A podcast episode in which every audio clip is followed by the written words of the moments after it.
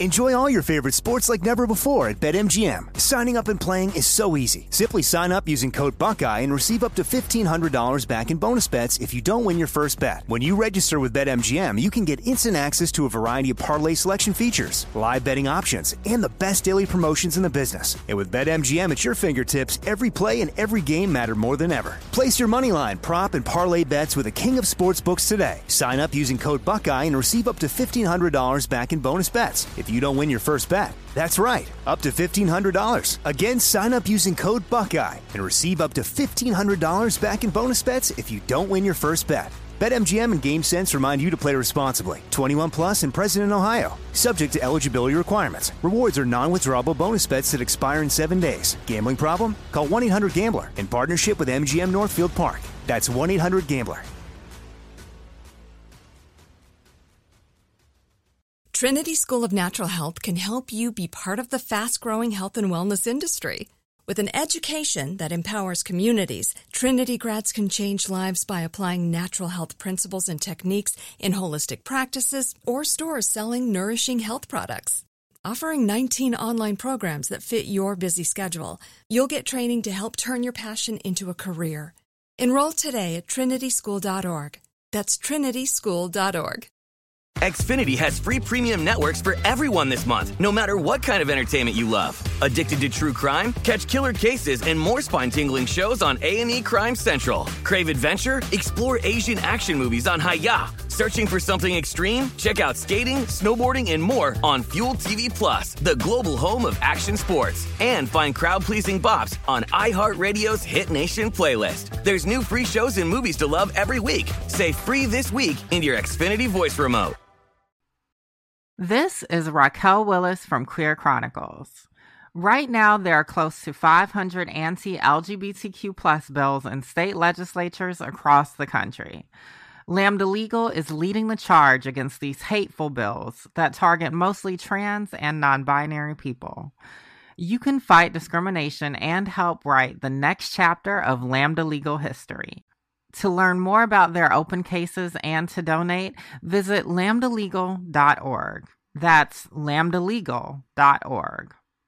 Hey everybody, Robert Evans here, and I wanted to let you know this is a compilation episode. So every episode of the week that just happened uh, is here in one convenient and with somewhat less ads package for you to listen to in a long stretch if you want. Uh, if you've been listening to the episodes every day this week, there's going to be nothing new here for you, but you can make your own decisions.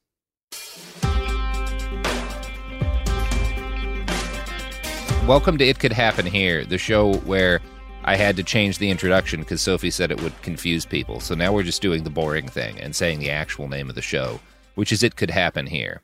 Um, it's a show about the fact that uh, the society's kind of falling apart uh, or changing depending on your perspective of things, and people need to prepare for what's coming, which is a world of greater instability and economic collapse and rising authoritarianism and uh, increasing fights uh, in order to reverse and stymie all of those terrible things. Um, and, you know, one of the things I've seen in some early feedback from um, other stuff I've done on other shows and also from earlier episodes of this is people who will go like, hey, everything you're saying about mutual aid is rad, but I live in X town in whatever state, and there's there's nothing here. There's not not an organized uh, left. I don't I don't know of any mutual aid groups. Um, how can I get involved, or like how could I start my own organization and and try to get people involved? And then the another thing we get asked a lot is like, hey, what you're saying about building resiliency and and preparing for uh, difficult times, gardening and whatnot sounds great, but I'm poor as shit and I live in a tiny apartment um, or whatever. I, I, I have no resources or no room. Um, even if you're not don't have mu- enough money, like I'm in the middle of some horribly dense city. So th- this week we're going to be talking a- around those subjects in a number of different ways. And to kind of kick us off, uh, I've got, of course, Garrison with me. Uh, woke him up at nine in the morning. How are you doing, Garrison? Un- ungodly early. Yeah, it's it's it's hideous. It's hideous. Um, and then Margaret Killjoy, who's up at a much more reasonable hour because time zones are a wild ass thing. Margaret, how do how do we how do we introduce you? You're an author. Uh, you're a, a, writer of fiction. Uh, you host a podcast called uh, "Live Like the World Is Dying," right? Mm-hmm. And uh, you've had me on, and you talk about a lot of the same things we talk about, and it could happen here. We're actually shamelessly stealing your your your podcast in order to uh, make it corporate and sold out. How are you doing, Margaret? Uh, I'm I'm excited to be part of the corporate sold out uh, version of my own podcast, mm-hmm. um, and and actually very glad that you all do a wider audience thing. But um, I think that is a decent way to introduce me. I do a lot of different things, and I've been doing also like organizing and trying to seek radical political change for about 20 years um, to various yeah. degrees of success. Actually, mostly not to any success because we actually still live in maybe a worse society than we were in 2002. 20 years ago. Yeah. Yeah. Tell yeah. people that I, I dropped out of college to ride freight trains and overthrow the government, and I wasn't good at either of those things. Because I mean, you have all your limbs. That's true. I do have all of mm-hmm. my limbs. Yeah. Yeah. Um, and I'm not so, in prison. And you're not in prison, um, which is really all anyone can ask of the universe. Um, so you have started a number of organizations in your career as an activist and kind of that hat. And I guess let's start with like yeah, somebody who lives in a place, there's no kind of really, really organized left. There's probably not in a lot of these places much of even like a Democratic Party.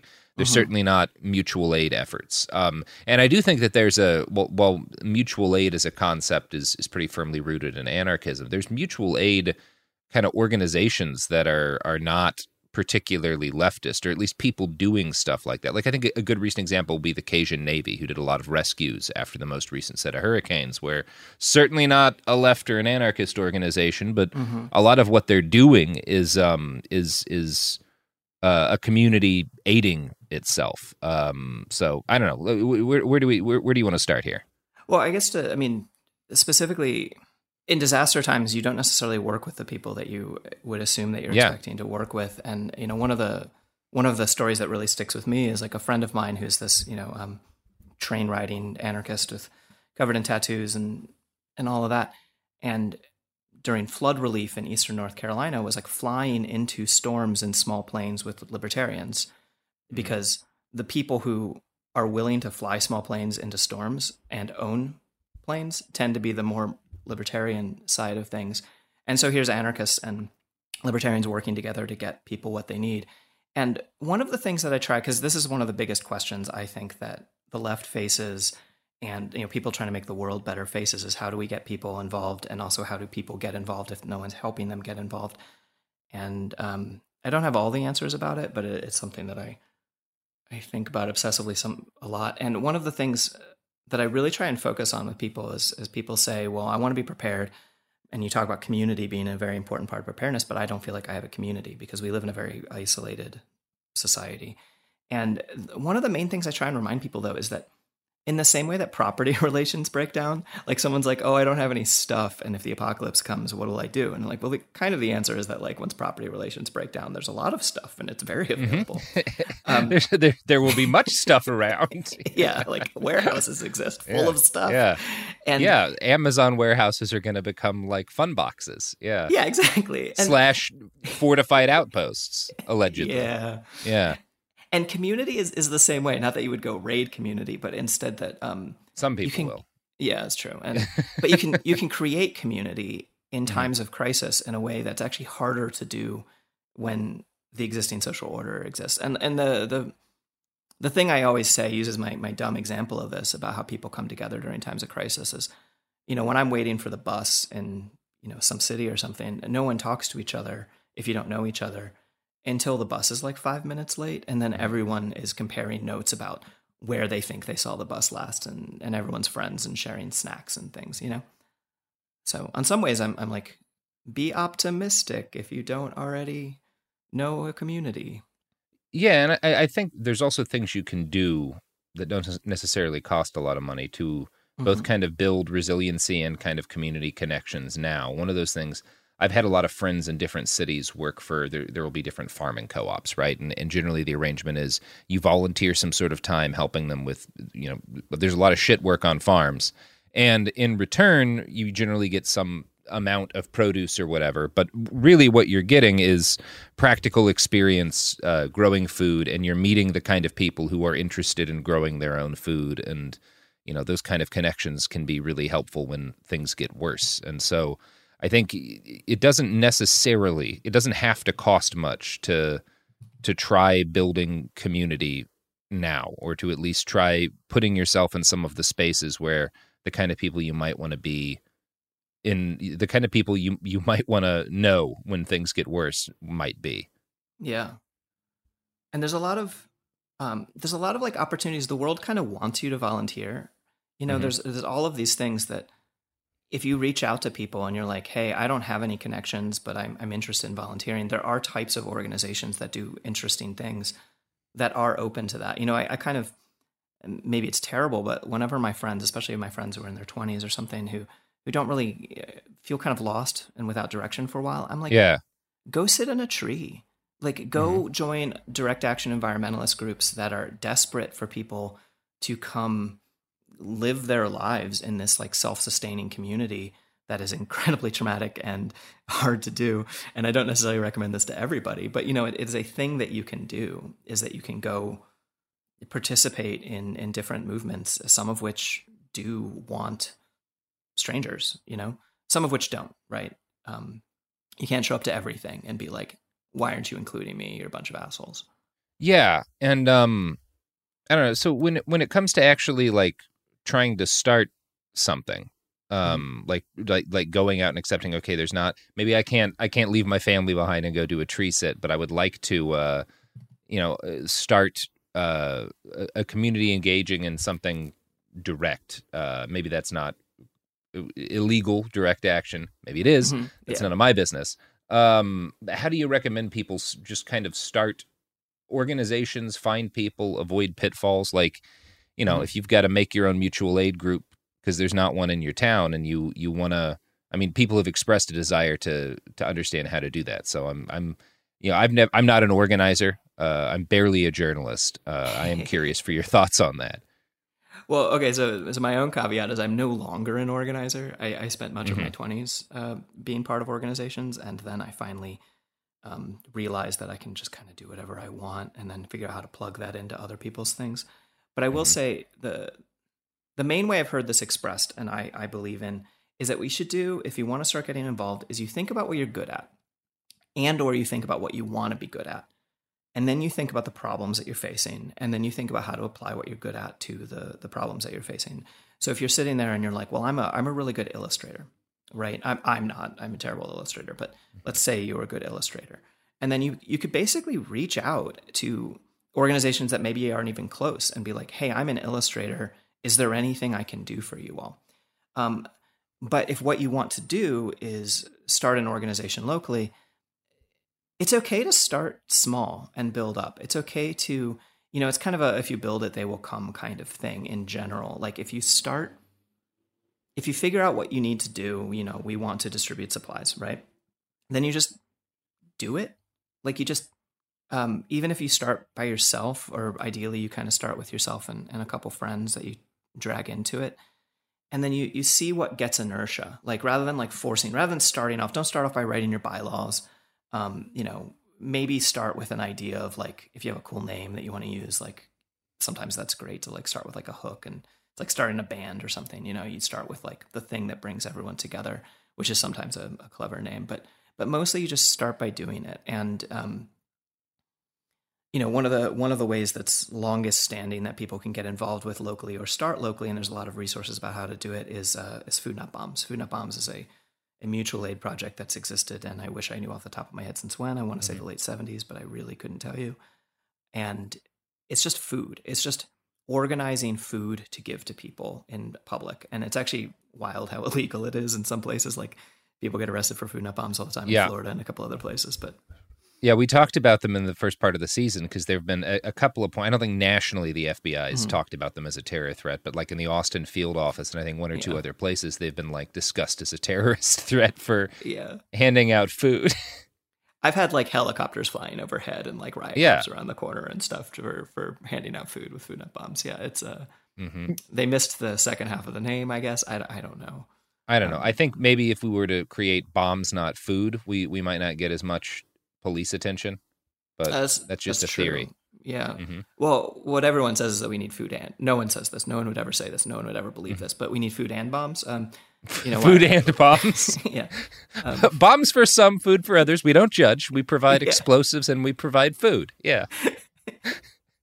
okay, so if you can, I think if you can, you start by working. You figure out what you're good at. You find a group of people that are interested in accomplishing the same thing, who maybe have similar skill sets or different skill sets, mm-hmm. and you figure out what you can do, and you start doing it, and you organize calling people and being like, "Hey, will you donate to us?" or getting all your friends together to give you stuff to to redistribute or whatever, right?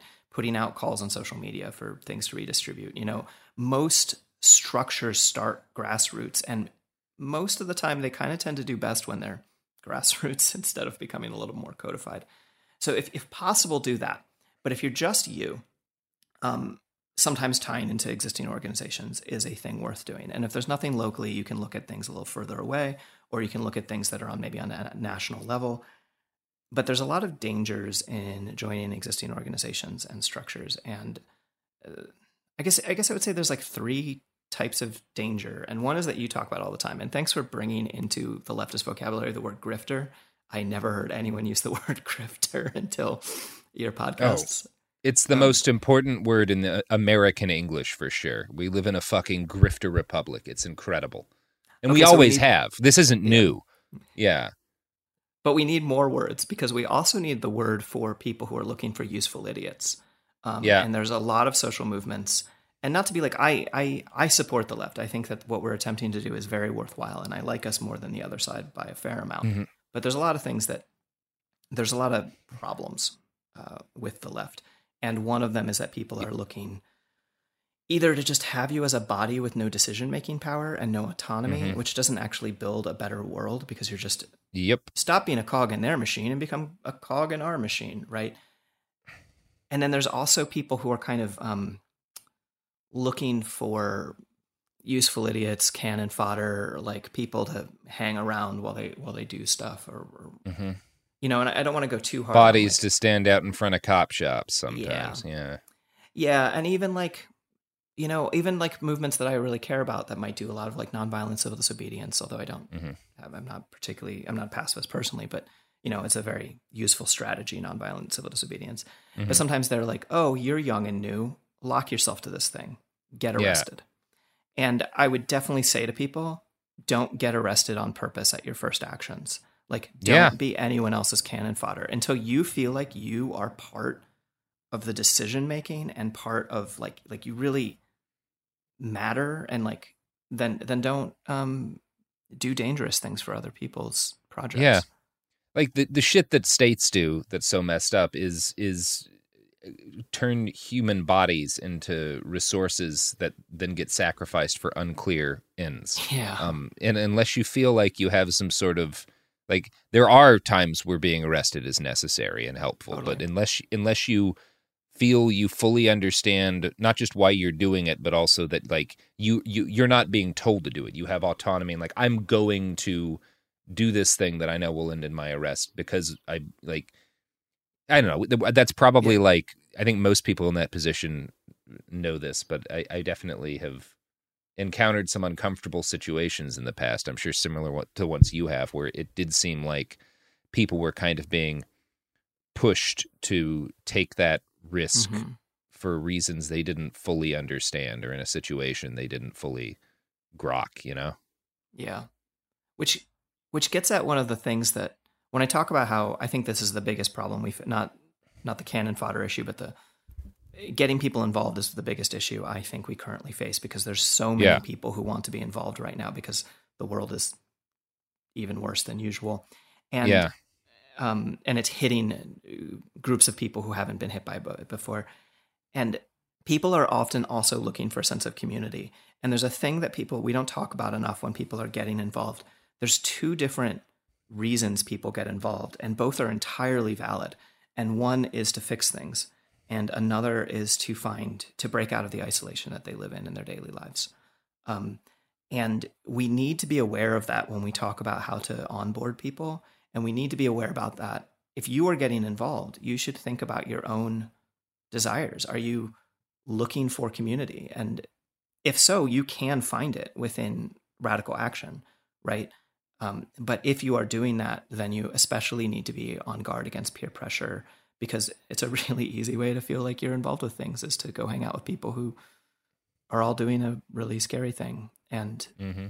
and that's beautiful and i absolutely did that when i when i first got involved in anarchism i, I and, and, politics in general I, I, I joined in head first and uh, you know spent a night in jail within the first couple months and I don't have any particular regrets about that. And I found community in a way that I had never had in my life because of how isolated our society is. But that's not the only reason to to go do these things. yeah. things.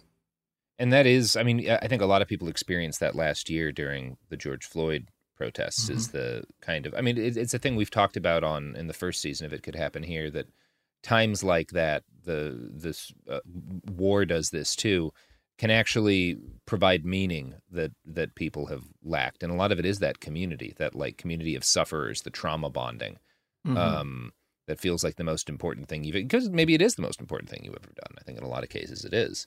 Yeah. Um, but that's also mind altering and it um it, it it it can lead to situations that are not entirely dissimilar to cults. Um, yeah. i'm not saying that they are cults because cults are number one with a cult there's generally going to be like a leader and a, a, and such but like there are things that happen that that draw people into cults that are just human things. There are aspects in some cases as i've said before of like a good party um, but there are mm-hmm. cult like aspects to the kind of groups that form in these traumatic situations that can lead people to start making really poor decisions um, yeah. and and so you have to really you always have to be kind of analyzing not just what you're doing, but what's going on in your own head and the head of the people heads of the people around you. Um, that's that's just always important. But I think particularly when you're when you're trying to do something new and different and in a lot of ways bigger than than anything you've done before. I don't know. Do you have any specific advice for like kind of avoiding the cults of personality that sometimes form in, in new organizations? Yeah. So you have both informal and formal structures can both because mm-hmm. problems with cult of personality. There are these brilliant essays that I haven't read in like 20 years that come from the feminist movement. And one of them is called The Tyranny of Structurelessness. And as best as I remember it, these are very short essays. As best I remember it, The Tyranny of Structurelessness says if you don't have a formal structure in your organization, you're going to have this informal leader who basically tells yep. everyone what to do. And yep. that's a mm-hmm. problem. Mm-hmm. And and is a very important uh, piece. And I believe it comes from a Marxist feminist perspective, but I'm not 100% certain. And then there was an anarchist feminist response around the same time, maybe, I'm not sure, called The Tyranny of Tyranny, that was like, yes, that's true. And also, when you have a formal structure and put someone in charge, they're in charge. And that has other problems too. Mm-hmm. And I think mm-hmm. that it just, we, we have to be aware of both of these things that, um, you know, the, the fact that most movements are very decentralized and grassroots has, has huge advantages, right? but it does have problems of causing informal cults of personality. Um, uh, podcasting is a big part of this problem. Mm-hmm. Um, and actually, I really appreciate that you're not an organizer, like, frankly. And it's part of why I'm not an organizer on some level, is because um, when people read the books that someone writes or listen to someone's voice all the time, it, it is very influential, right? Yep. And being aware of that and therefore not exerting that power uh, is a very good thing. Um, and but there's okay. So the other thing, like when I worry about like people getting involved with like don't get peer pressured into stuff when you first join. There's also this thing that is um, needs to be talked about, and maybe you all have talked about this some previously, but uh, entrapment. Entrapment is a huge problem, and specifically, the feds tend to look for young idealist activists who can be peer pressured into actions that they may or may not have otherwise ideologically agreed with, like, hey, let's go blow up a bridge or let's go blow yep. up a dam. And and this doesn't just happen to the left; it happens. Um, I mean, oh yeah, it's, it's, it's all around. Um, yeah, for sure. Like, there's that case of the guys who were trying to kidnap the governor of uh, was it Michigan? A lot of that was informants who were there's a lot of yeah. there's you can debate heavily whether or not it it, it was entrapment. Um, obviously, what right. we what we might consider entrapment morally often isn't entrapment legally because the FBI does know where the lines are yes. legally, but that doesn't mean it isn't morally entrapment. Yeah. Right. And they they do that a lot, and they usually Yeah. succeed. Um, well, they may not usually succeed at the. They usually succeed at the case, and entrapment Mm-hmm. defenses are are hard to succeed Yes. with. And so, really, just like and thinking about, I think developing your own moral compass and sticking to it is one of the single most important things that a new activist can can do, and not to be afraid of radical action necessarily, like militant action, but but be wary of it. Um, but then again, I mean, in terms of like being wary of of what the other thing to avoid doing is like accusing each other, like Fed jacketing, like being like, oh, well, that person's doing the same thing a Fed might do, like wink, wink. You know, um, it's a really complicated and annoying game to play. And if you're just getting involved, you're going to have to learn how to get it, play this game of not Fed jacketing and also not um, falling into stuff. And it's annoying because you probably have to kind of learn some of this stuff, even if all you want to do is give away blankets. You know, if you want to tie what you're doing to a larger ideological structure, then it's going to come up that you need to be aware of how repression applies to that larger ideological structure. Yeah, like all, all this is very useful specifically if you're trying to find something kind of pre-existing um or you know looking you know or you know st- starting something in a bigger city where you have like connections can be made to other existing organizations and i'm trying to think you know there's a lot of people who live in more like rural areas it's not much of like a liberal or like you know like, es- es- especially leftist kind of subculture how would how would you recommend people who live in those kind of scenarios try to start building this community when say like they only have like a few friends um what what steps do you think people can take if they have more you know a secluded setup So it, it is harder. And I live in a, a red area close to a blue area, right? And I do most of my organizing, and as much as I do organizing within the, the nearby small hippie city, uh, even though theoretically the thing that I care the most about is connections to my immediate neighbors, right? Um, that is harder, and it is harder for a lot of different reasons, especially if you have um, cultural differences between you and the people that you're around, right? Like um, I'm a trans woman, and I live around a lot of like farms and stuff, right? And and previously this wasn't a problem. Before Trump, this was kind of just wasn't a problem.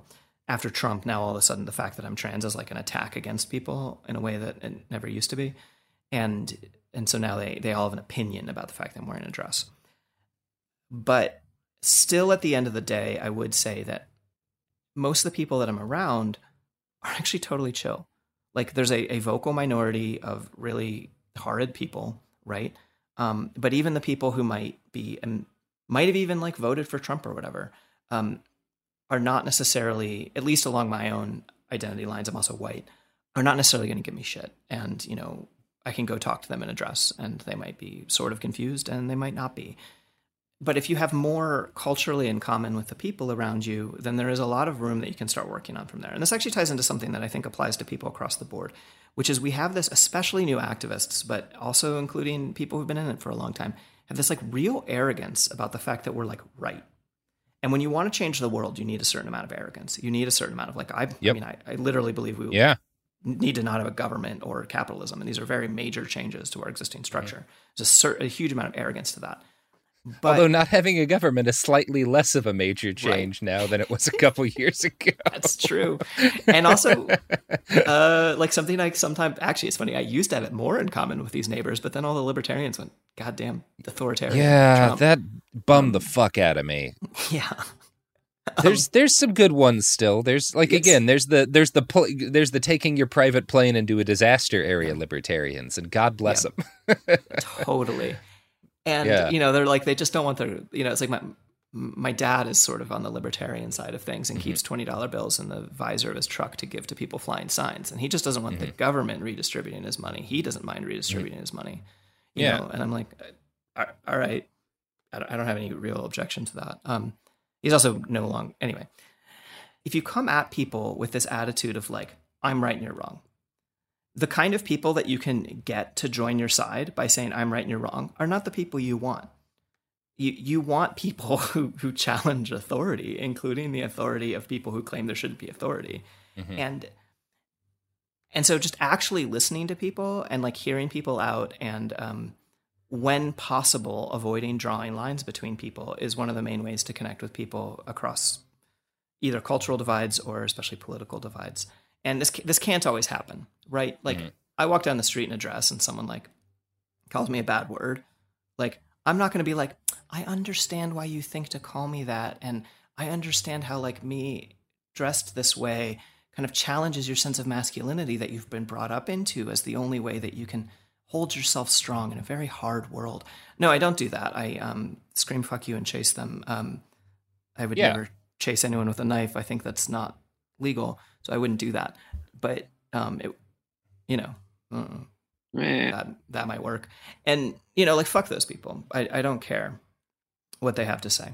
No, of course not. And it when I I think one one of the the things that uh, I don't know Twitter brain has done is that like when you when you talk about reaching out and talking to people who you know don't agree with you aren't aren't on your side ideologically there's folks who will kind of assume like oh so you're saying i should like try to be friendly with people who want to murder me? Like no i'm not saying that. I'm not saying yeah. that like as a trans person or a black person you should go talk to um, a, a militant anti-lgbt activist or a fucking klansman or something. I'm saying that like that's not within the broad, I, am saying what, what, you need to recognize, but I, what I think is important to recognize, especially if you're when we talk about like post, you know, collapse or whatever, is that within broad political tendencies. So I'm not talking about like fascist or mm-hmm. whatever, but I'm talking about like liberal, conservative, progressive, very broad political tendencies.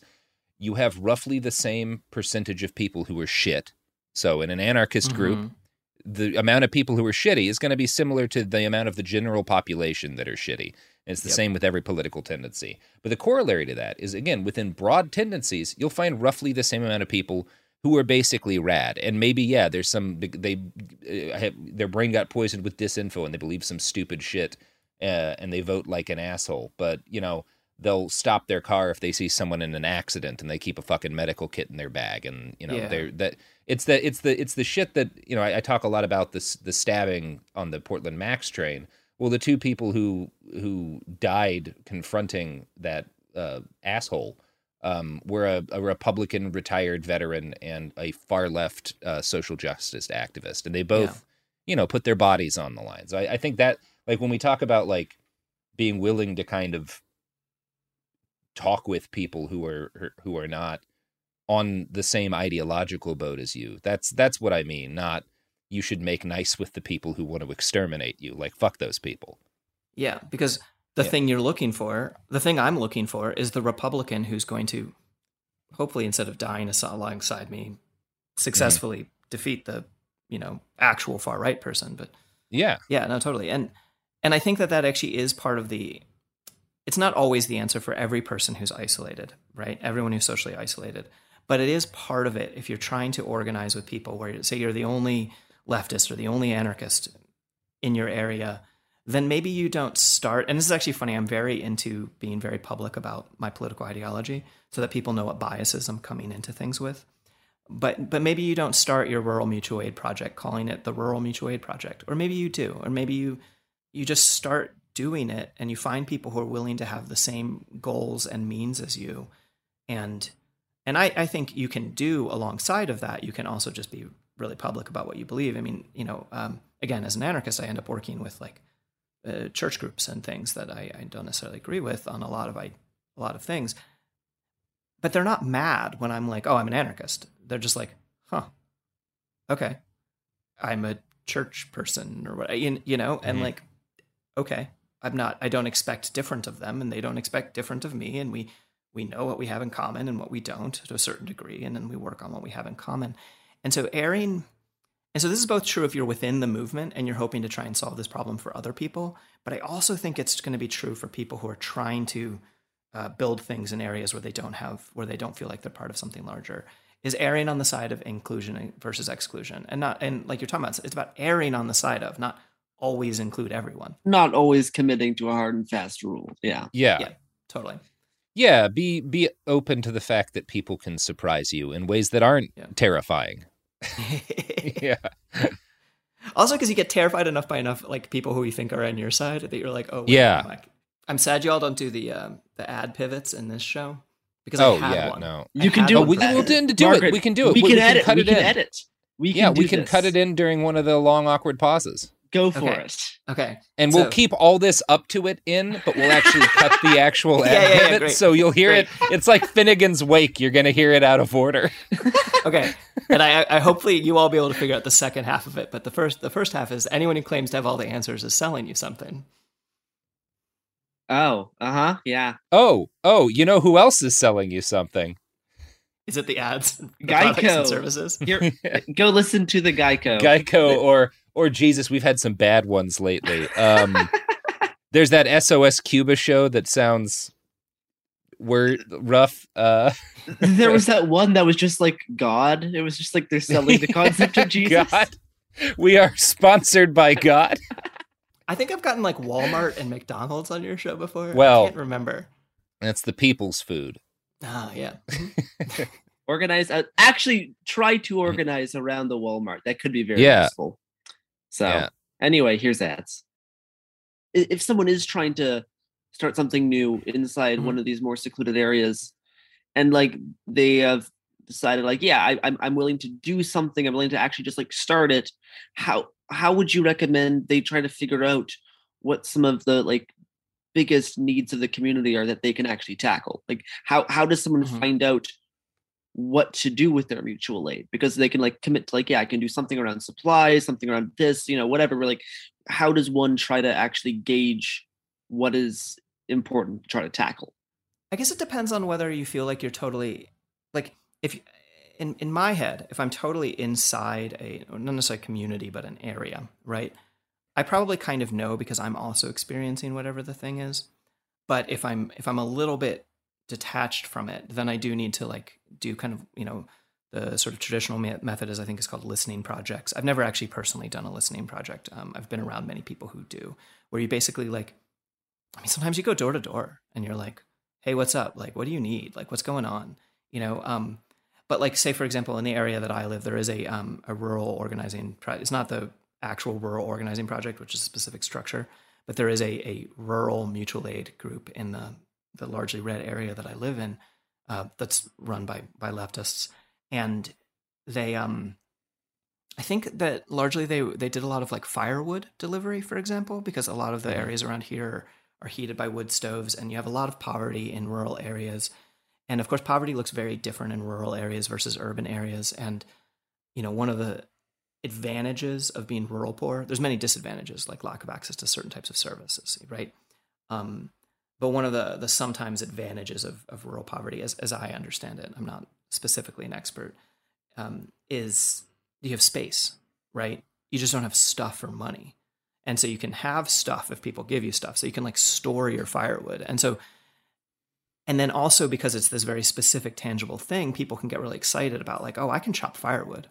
Or maybe even I can't chop firewood because my leg's busted because I work in the paper mill or whatever. But I can, but I got a trailer on my truck, you know? Um, and I can haul that. And people get really excited when there's like things that they specifically are good at, especially things that like kind of have alienated them from other people that they're that they're good at that they can then uh, participate in. And so, which doesn't totally answer your question, but I, I would say if anyone specifically is in a rural situation, is looking to start a mutual aid group, look at the Rural Organizing Project. Yes. I don't believe that they specifically do rural um, mutual aid organizing, but they talk a lot about what it means to be an organizer within areas that are largely controlled by the far right, but are not. It's not like the people are all far right; they're just controlled by the far right. You know. yeah the Yeah. people actually there once you talk to them might actually be a lot more reasonable than like the media influencers who are part of this you know Yeah. same thing Yeah. And it is it is one of those things. This is a topic we're drifting to, but it's one we drift to regularly on this show. We're like when I talk with conservatives, it's it's not uncommon that I can without especially if I don't start by mentioning anarchy, I can get them to agree to a lot of the things I believe, which is like, yeah, maybe people don't need to be governed. Maybe that like doesn't work out good. Maybe uh, politicians are corrupt and should have less power. And like that doesn't mean that you're gonna you're gonna get them on the barricades with you. Um, Mm-hmm. because any productive kind of relationship starts from like a, a base of shared uh, interests, and it it's not a useless endeavor to engage in. Kind of trying to subtly, you know, if you if you feel out people around you who are ideologically not particularly similar to you, but also decent people, um, you can kind of try and work in some some some thing you've not just not just some common ground but you can try and, and get them to see that they agree with you on more than they think. Um, and that that yeah. has a, an, an an effect of changing the way people think about the world. It really does. Yeah. And you but you also have to go into it open to yes. maybe maybe it's not going to change your opinion about the way the economy should be structured or the way that sure. power works right? But you know you, you definitely have to go into it with a i can now understand why you drive a big pickup truck that burns a lot of gas or yeah. Whatever whatever thing you might be coming into it thinking. Yeah, or at least it, it might help you understand why they believe or do certain things outside of, you know, uh, Dave Rubin broke their brain because they got on YouTube at the wrong time. I don't know. Margaret, did you have anything else you wanted to really get into? I guess uh, to one of the other questions that you all brought up was about preparedness, like maybe kind of almost in the inverse situation. Yeah. Where let's say that you live in a small apartment and you want to be prepared. And so, in which case, maybe you have better access to community. Maybe you don't, right? A lot of people who live in the city are just as isolated socially as people who yeah. live elsewhere. But at least you kind of have like, there's a little bit more easy access to ways to break out of certain types of isolation if you put work into it because there's more likely to be groups around that are that are public that you can go interface with. Um, but in terms of like actual preparedness you have the inverse problem right of if you live rural you might have room to store beans and rice and if you live in the city you might not right? Um, but i i will say it's the other thing that i find people the two things that people talk to me about i think you all run into also is that people are either I don't have any community or I don't have any money in sp- space. Right? Yeah.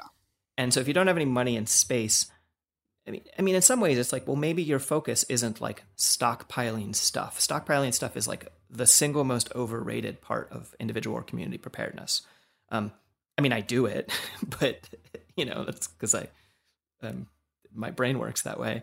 Um, but also, the level of like stuff that you might be looking for might be a lot less than like like you know it's like prepper media is filled with like here's how to build a bunker under your pool and i'm like what like, yeah there's there's so many levels i mean don't there's so many wrong. so many other things that you should be doing before you go to that stage yeah. yeah. yeah. I mean, like, don't get me wrong. If I had a pool, I'd be stoked, and if I had absolutely bunker under it, I'd be even more stoked. I'd be so happy. Yeah, but but you know what? It's like it's the first five gallon bucket of like dried food you store is far and away more important than the tenth, right? Yes. And like so, just having a five gallon jerry can full of water so that you're like, you know what? If the water turns off or we have a boil advisory, which happens all the time, yeah, I I'm good for mm-hmm. a couple days, right? Because most of the time, people think about preparedness as like I'm preparing for the end times. And usually what it is is the end times are real slow and chunky and oh, crumbles. Yeah. That's the word. Um, yeah. And uh, so you're just really looking to like smooth out interruptions. And a lot of that can be done uh, very cheaply. And honestly, when, when you start storing your fifth five gallon jerry can of water, you're not storing it for you anymore. You're storing nope. it for your neighbor. Yep. Yeah, like, and that's good, but not yeah, exactly. Not the first step, you know. Yeah, it's, right. um, it's better to prepare for if you have like a week's worth of power outages or a week's worth of the water yeah. not working, right? And those are more incremental steps because we're not just going to drop off and have no water forever starting in a month, right? Probably not. But we could I mean, very likely you know. have. I mean, there's going to be there's enough remaining systems that they that they want yeah. to fix it. You know, it's more likely that some some disaster is going to happen then we're going to have you know a week worth of stuff gone you know and that's the thing that's actually more more reasonable to to prep for. Yeah. Yeah that makes sense. Um well margaret where can where can the good people and hopefully not the bad people but statistically some of them will suck find you? Uh, the good people can find me on i have a podcast called live like the world is dying which they can listen mm-hmm. to you on if they would like. And they can. it's about individual and community preparedness. I also am on Twitter way too much at Magpie Killjoy, Instagram at Margaret Killjoy. My website is birdsbeforethestorm.net or margaretkilljoy.com. And that has like a list of all the books that I have out. And I have a new book, an old book being reissued that is coming out in November from AK Press. The book is called A Country of Ghosts, and it's an anarchist utopian book because I was sick of people being like, but how would an anarchist society work? And I was like, you know what? I wrote a book. Damn straight. Um, it also has a plot, so it's not yeah. just boring. Ooh, oh, wow. Yeah. Fancy. Getting kind of bougie with your we do plots. if you write a plot, you get the wall. No plots allowed. Only post structural literature well, okay, so this has actually happened to anarchist fiction writers before. um, oh, I love anarchists so much. Dambudzo oh, Marechera was this anarchist uh, fiction writer. Um, oh, I can't remember where from. I'm gonna. This is terribly embarrassing. But it, he he moved to England um, from a colonized African country. Um, yeah, what did Rhodesia become? This is the most embarrassing. oh, it became a Zimbabwe, right? Okay, yeah. So yeah. So he was from there, and then everyone and he he moved to to London until he realized that there were all a bunch of racists, and he would like break yeah. shit at award ceremonies and then go back home. but um, and he was a squatter for a while in the '80s. But he wasn't writing in the proper uh, post-colonial like Marxist realist tradition, because instead he was writing postmodern fiction, which is yeah. decadent and terrible. Yeah. And so he just like was like, I don't care, and so he's great. that is that is um, lovely. So anyway, oh, yes. love to see it. Uh, mm-hmm. that, that, that's the episode. yeah. That's the episode.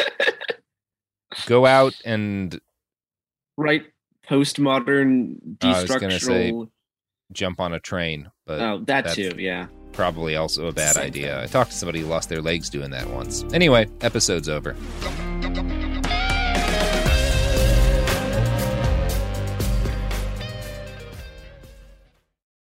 Enjoy all your favorite sports like never before at BetMGM. Signing up and playing is so easy. Simply sign up using code Buckeye and receive up to $1,500 back in bonus bets if you don't win your first bet. When you register with BetMGM, you can get instant access to a variety of parlay selection features, live betting options, and the best daily promotions in the business. And with BetMGM at your fingertips, every play and every game matter more than ever. Place your moneyline, prop, and parlay bets with the king of sportsbooks today. Sign up using code Buckeye and receive up to $1,500 back in bonus bets. If you don't win your first bet. That's right, up to $1,500. Again, sign up using code Buckeye and receive up to $1,500 back in bonus bets if you don't win your first bet. BetMGM and GameSense remind you to play responsibly. 21 plus and present in Ohio. Subject to eligibility requirements. Rewards are non-withdrawable bonus bets that expire in seven days. Gambling problem? Call 1-800-GAMBLER in partnership with MGM Northfield Park. That's 1-800-GAMBLER. Me. Focus Features presents Back to Black. I want people to hear my voice and just forget their troubles. Experience the music and her story. Know this. I ain't no Spice Girl. Like never before. That's my daughter. That's my Amy. On the big screen. I want to be remembered for just being me. Amy Winehouse, Back to Black, directed by Sam Taylor Johnson. Rated R, under 17, not a minute without parent. Only in theaters May 17th. Trinity School of Natural Health can help you be part of the fast growing health and wellness industry. With an education that empowers communities, Trinity grads can change lives by applying natural health principles and techniques in holistic practices or stores selling nourishing health products. Offering 19 online programs that fit your busy schedule, you'll get training to help turn your passion into a career. Enroll today at trinityschool.org. That's trinityschool.org. Xfinity has free premium networks for everyone this month, no matter what kind of entertainment you love. Addicted to true crime? Catch killer cases and more spine-tingling shows on A&E Crime Central. Crave adventure? Explore Asian action movies on Hi-YAH. Searching for something extreme? Check out skating, snowboarding, and more on Fuel TV Plus, the global home of action sports. And find crowd-pleasing bops on iHeartRadio's Hit Nation playlist. There's new free shows and movies to love every week. Say free this week in your Xfinity voice remote.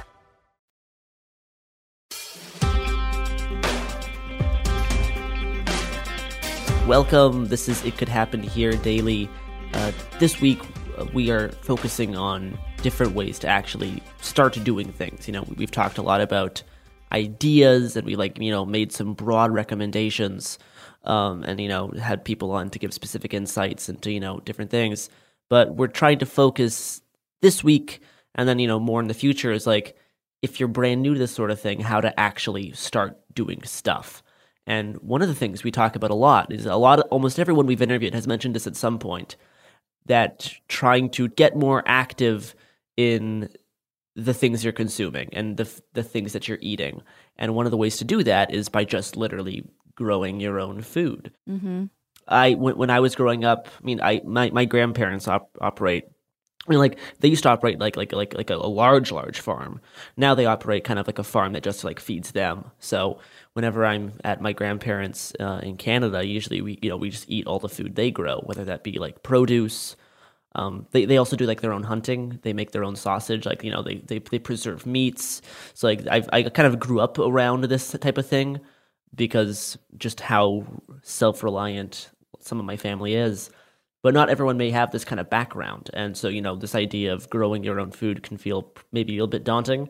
Um, and to help us talk about food and then eventually soil and other kind of things, I have uh, invited a guest on from a uh, another kind of podcast in this in, that operates in the same rough rough framework, I would say probably Sure. of how to how to kind of slowly improve improve the world.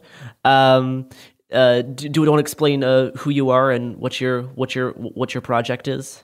Sure. So my name is Andy. I'm the host of the Poor Proles Almanac. We're a podcast that's focused on thinking about after collapse. How do things like climate change and collapse impact things like food systems, and what can we do today to prepare for what's coming in the future? Yeah, uh, feel like it's not it's not- a coincidence that all of these different kind of projects are getting more popular around the same time because we're all looking at the world and being like, "Huh, this doesn't seem very sustainable." so we better we better start figuring out what to do when uh, all these systems kind of slowly, you know, start losing parts. I want to talk about kind of food today. I want to want to maybe branch off into like a few different directions. Uh, branch. That's a pan- plant plant pun. Um, want to branch off into a few different directions. Both like you know, what do you do if you have like your own house and yard, or maybe you're like more rural, you have lots of space, and then also the kind of the inverse of like, let's say you lived in like I don't know a cramped city apartment, different things that you can do. Let's probably start with like the rural, just to like give a you know a more like base background on you know it, it- you have more of like a standard setup for what what you're able to do if someone's never grown anything before they've never like maybe they've had like one house plant but like they've never grown anything what what do you think is the best first like preparation steps before you actually you know go and start buying seeds and stuff Sure. So when it comes to growing food, it's really not that complicated. Chances are, if you have a front yard, we're talking about someplace that's pretty rural, assuming the climate isn't someplace super dry, you're generally going to be thinking about growing food someplace where grass probably already grows. So if grass is already growing there, you know things can grow there. And really that that's as simple as it can be. It can be more complicated. We can start talking about things like soil pH and nutrients and all of these other things. But really when it comes down to it, if you put a seed in the ground and the temperature is not too warm or cold and it gets rain but not too much rain, the plant's going to grow. And if you've got some say couple acres and you want to cut out a little section of it to grow some food, uh, that that's as simple as it really can be. And you can go to whatever store and buy seeds. So like that that's a good place to start. And obviously, depending on where you live, you want to think about things like lead in the in the uh, soil. If you live Mhm. someplace near an old house, or maybe Mhm. if you're near someplace where there was manufacturing. And one of the things to keep in mind is that a lot of older settlements, even if there isn't a factory there now, uh, it's very possible there was a factory 50, 100 years ago. It's been demoed and you never even knew it was there. So it's really important if you do live in some place that has that manufacturing background or an old house to really check for things like lead in the soil because that can be really dangerous. And there's Yeah. like very accessible like soil testing kits available at Absolutely. stores and online. Okay. Yeah, it's like Yeah. I think fifteen dollars you can have a soil sample taken and Yeah. you can find out everything that's in it. You can also find out like the pH and you know if it's too acidic and things like that. so yeah, you, you figure out you wanna you, you wanna start growing stuff. You have you have some space, whether it be like a front yard or maybe like, like even like an open field if you're lucky. Um, what kind of what kind of stuff do you think? You know, should I just jump in and buy any kind of seed that looks fun, or should I like start with specific things? I don't know. Is like if I really like potatoes, should I just go to potatoes? If I really like cauliflower, should I just do cauliflower? What's kind of the if, if if I'm brand new, what's the different things that would be worth first trying out? So generally speaking, you really want to think about what your climate is. And I think that's one of the things that gets missed a lot of times is you want to grow things. So like I live in New England. Growing, say, watermelon is really a, a challenge in a lot of ways because you have to think about the length of my season versus the length it takes for a watermelon to be a, a full sized fruit for you to eat. So depending on where you live, the one thing you need to keep in mind is what that length of your season is. Now, to get back to the main subject of the podcast, talking about things like climate change and collapse, that season is changing rapidly. Right now, we're adding days, so the seasons are, lo- are getting longer, but also we're having weird cold snaps later and later into spring. So, what might have been a traditional season no longer really applies anymore. So, if you're thinking about this is your first year, you don't want to grow anything that might be right at the cusp of um, being in your season, or you don't want to start a plant inside and then have to move it outside, and you have to know whether or not it has a tap root and all these other things to make sure that you don't damage the plant, then you definitely want to grow something with a shorter season. Things like um, cold weather plants, lettuces, uh, broccolis, cauliflowers, things like that will generally do pretty good in short seasons, but they don't really do well in really warm climates. So if you're in, say, Florida, it's going to be really difficult. Um, but that that's kind of how you want to start thinking about those processes, learning what the cold season plants are, what the warm season plants are, where you fit in in terms of the zone that you live within, and again, starting to think about okay, the last couple years, when did we get the last frost? Because it's not what it might say 10 years ago as your, your average last frost. Those days totally. are pretty much gone. I know here in Portland we're currently growing a lot of potatoes, and that's been that's been kind of our our, our big haul. Also, uh, tomatoes did very good this year, particularly because of our big heat domes. They got we got the tomatoes did so much better than what they what they usually do. We've like canned so many tomatoes, uh, just because we just we have so many more than what we're used to. Uh, but I do find that interesting, being like, you know, climate change obviously being generally a net bad but you know in some cases for growing it's going to make certain crops e- easier to grow but you know other crops will be harder to grow. That's something I-, I wanted to talk more about in the first five heavily scripted it could happen here season two episodes is like particularly how different growing regions are going to shift up and how like you know canada for instance is going to have a lot more agriculture in the next 20 30 50 years just because so many so many climates are slowly inching upwards. But you know, even in places like Georgia and other places where different, if we know specific plants are growing, all that stuff's going to be changing. Obviously, this is affecting coffee and how we're getting less and less space and land that's actually able to grow coffee because basically plant uh, you know growers have to move their plants up a mountain every year in order to make the coffee actually work which is why yeah. we're just gonna we're just gonna run out of space um, so yeah, yeah that is obviously the more n- negative sides of things. And in like yeah, in California, up- lack of rainwater.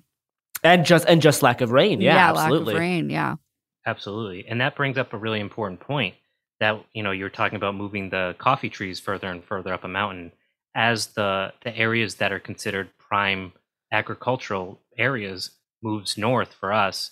You have to think about the infrastructural challenges that brings.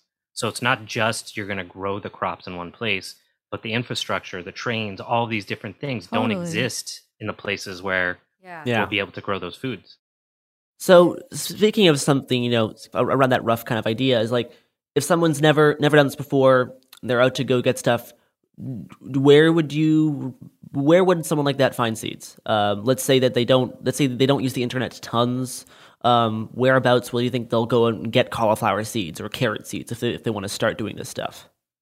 Yeah, so there's a bunch of different growers that offer seeds. And one of the things to keep in mind with annuals is that it does make sense if you can to buy them locally because what within a couple generations plants will start evolving towards local conditions it's it's really beneficial especially with like i said with climate change to start thinking about how can we integrate our food systems into the ecological conditions where we live?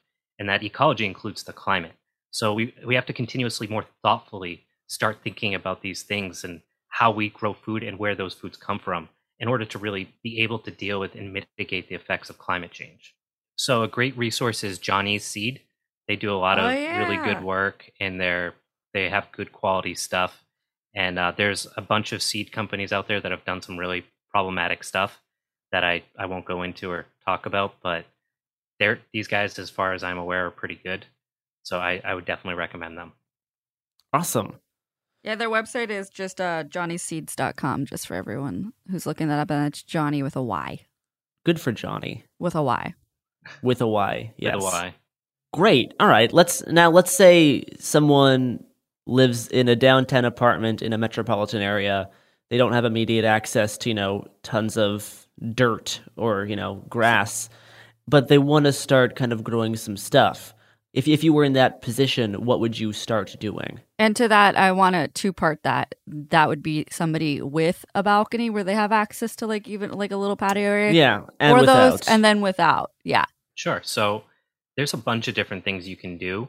Starting with if you have a balcony, you can start thinking about getting pots, filling them up with soil, amending that soil as needed as you add plants.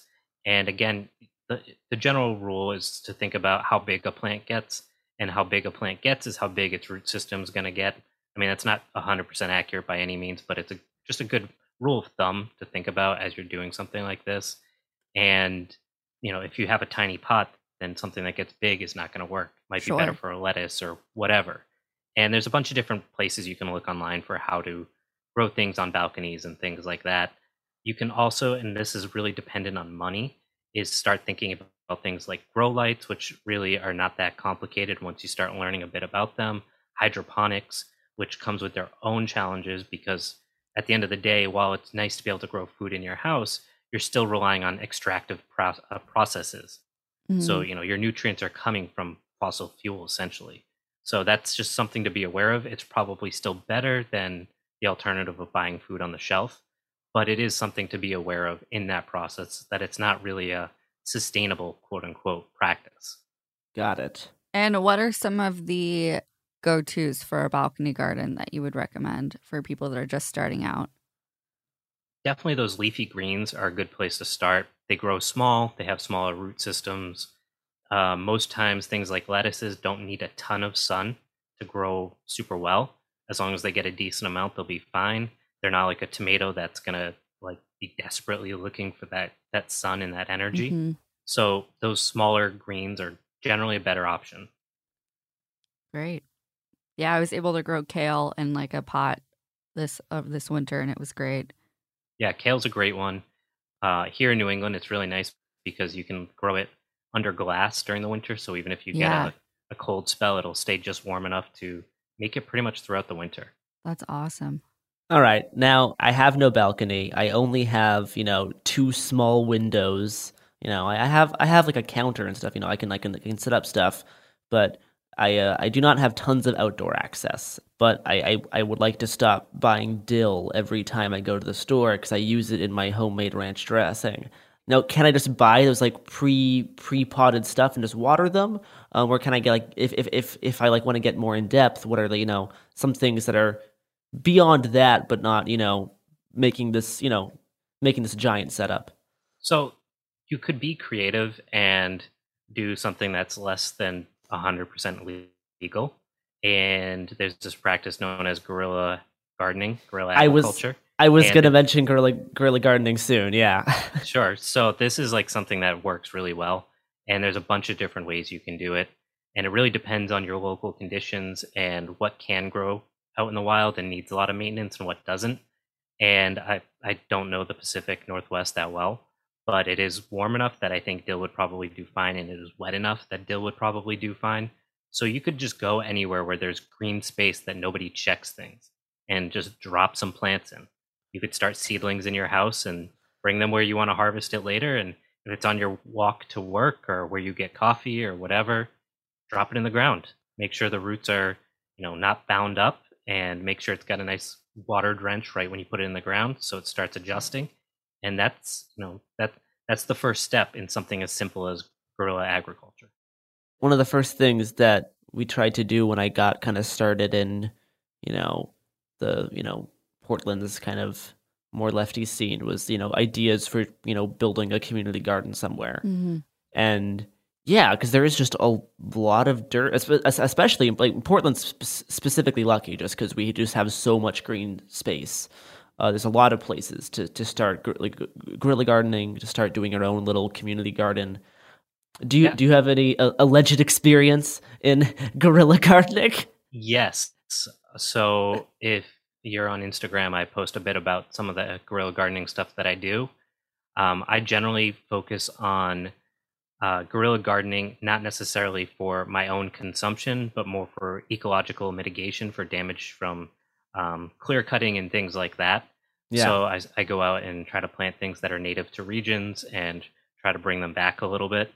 So that's one of the challenges that we see here on the East Coast is not only are our cities not really designed with green space in mind, and for like community gardens, I almost never recommend them just because in places like Boston, they're hard to get into. In a lot sure. of major cities, like you can be on wait lists for years. So that's not really a a short term solution or a solution yeah. for a lot of people that are rather transient, where you might move communities every three, four, or five years. Sure. Um, so, like guerrilla gardening works really great for those folks because you can do it when you want and how you want. Nothing says community like a wait list. Right. no, but like in terms of community gardens, I think you know, there's been a lot of people asking about how they get involved in mutual aid and stuff, especially if they don't have like friends or like they don't have like many friends or connections to activism. I think one of the best ways to start anything like that is just all you need is like yourself and maybe one or two other people that you know to just start a community garden somewhere. And that's a very, very nice on ramp into like community organizing. Absolutely.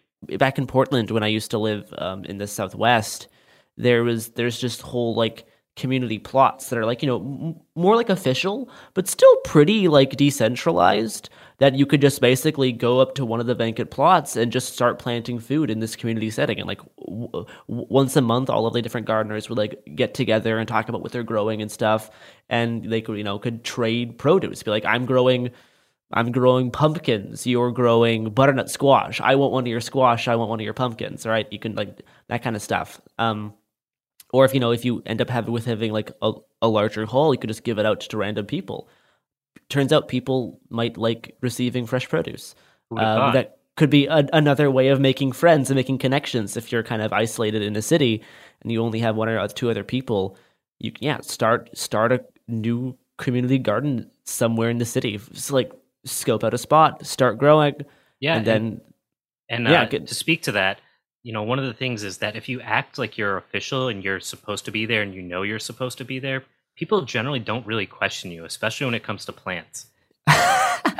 like if I go to like a median and go plant some trees, like as long as I act like I know what I'm doing and uh, like don't look like I'm trying to be sneaky, no one ever yeah. questions me. And that that's the key thing is to really make it clear that like you know you're supposed to be there when whenever I eventually I'll put together a, an episode on like urban stealth and stuff, and there's nothing more powerful than like a high vis vest.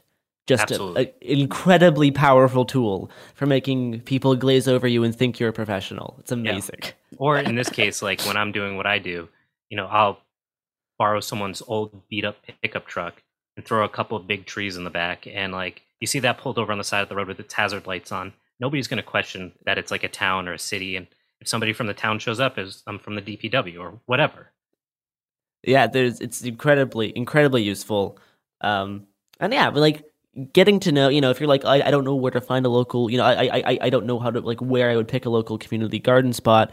Be like, you should like get to know your local area. It's another great way of figuring out how to start doing any mutual aid or anything. Is like you need to know where you live and like what's what's around you. Who others who you know maybe on your search to find a community garden you might find one that already exists. If you're unfamiliar with your you know with if, if you're in a metropolitan area or if you're more out in the middle of nowhere you may not know what's around you. And i mean looking out to see what's actually in your community is one of the first big steps yeah to have that, any kind of and that plays out also in ecology. So you know, if you're in a city, most cities have public forests, parks, whatever it might be.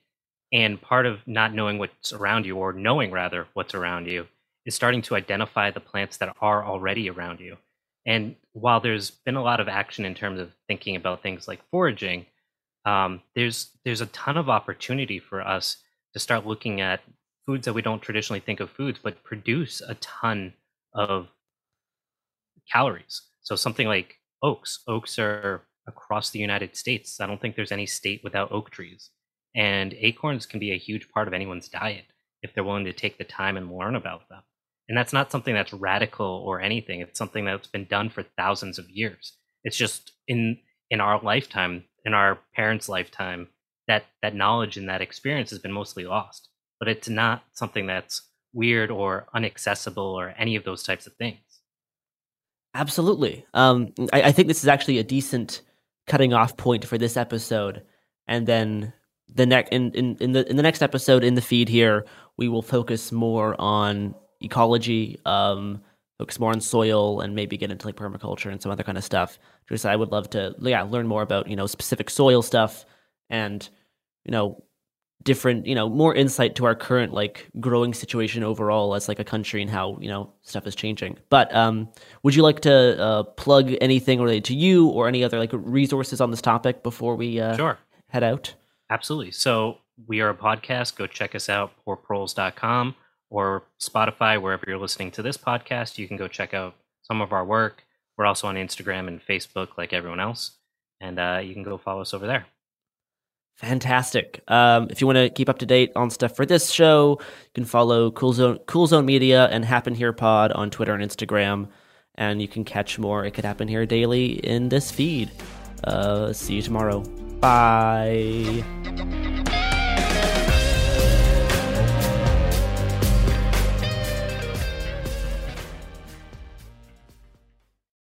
Enjoy all your favorite sports like never before at BetMGM. Signing up and playing is so easy. Simply sign up using code Buckeye and receive up to $1,500 back in bonus bets if you don't win your first bet. When you register with BetMGM, you can get instant access to a variety of parlay selection features, live betting options, and the best daily promotions in the business. And with BetMGM at your fingertips, every play and every game matter more than ever. Place your moneyline, prop, and parlay bets with the king of sportsbooks today. Sign up using code Buckeye and receive up to $1,500 back in bonus bets if you don't win your first bet. That's right, up to $1,500. Again, sign up using code Buckeye and receive up to $1,500 back in bonus bets if you don't win your first bet. BetMGM and GameSense remind you to play responsibly. 21 plus and present in Ohio. Subject to eligibility requirements. Rewards are non-withdrawable bonus bets that expire in seven days. Gambling problem? Call 1-800-GAMBLER in partnership with MGM Northfield Park. That's 1-800-GAMBLER.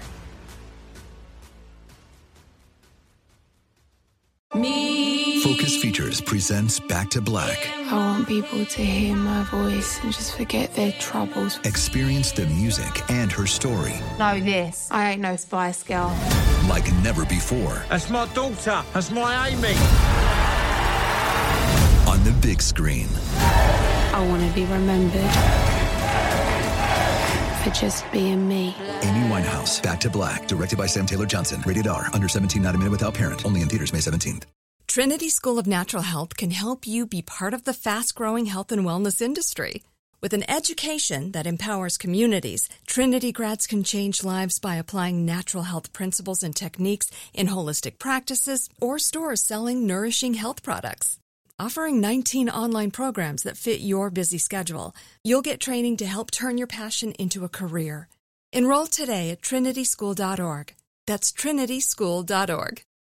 Xfinity has free premium networks for everyone this month, no matter what kind of entertainment you love. Addicted to true crime? Catch killer cases and more spine-tingling shows on A&E Crime Central. Crave adventure? Explore Asian action movies on Hi-YAH. Searching for something extreme? Check out skating, snowboarding, and more on Fuel TV Plus, the global home of action sports. And find crowd-pleasing bops on iHeartRadio's Hit Nation playlist. There's new free shows and movies to love every week. Say free this week in your Xfinity voice remote.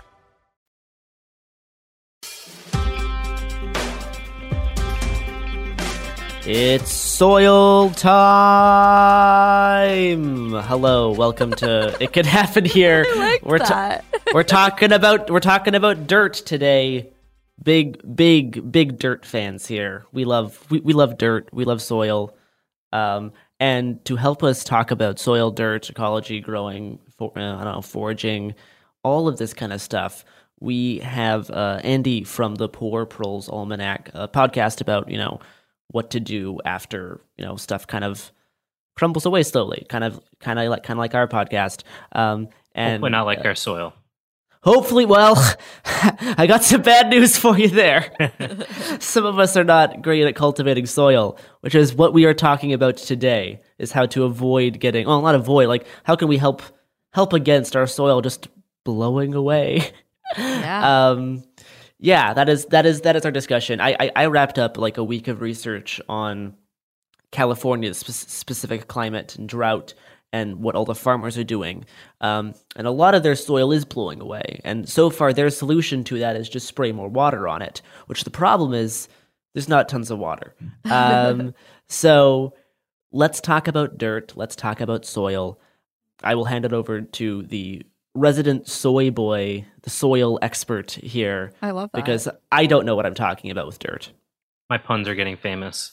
I know. I, I have th- that was that was just that I was just ripping ripping off of uh, a title of one of his episodes. So that's not original. Blame him for the pun. Sorry, I do that a lot. So, in terms of building soil, there's it's really a basic idea of how to do it, and it generally comes down to understanding what a soil needs and how to let the soil build through rest. And generally speaking, when we plant our annual crops, what happens is you put your tomato plants in the ground, whatever it might be, you get a great harvest, you you know let them die, clear them out, and then the next year maybe you throw some more compost on it, or maybe you're like, yeah, I, I just don't have time, I won't do it, and you'll grow and you might have a pretty decent crop again. And then usually by like the third year, you start to notice that your plants just aren't doing as well. Like all the nutrients and the minerals have started to get taken out of the soil. So you can either continuously add new material to it, which comes from somewhere. Doesn't seem very sustainable. Yeah. yeah, it's absolutely not sustainable. And the alternative is to think about how can I build up that soil without doing that. And there's a couple different ways we can do that.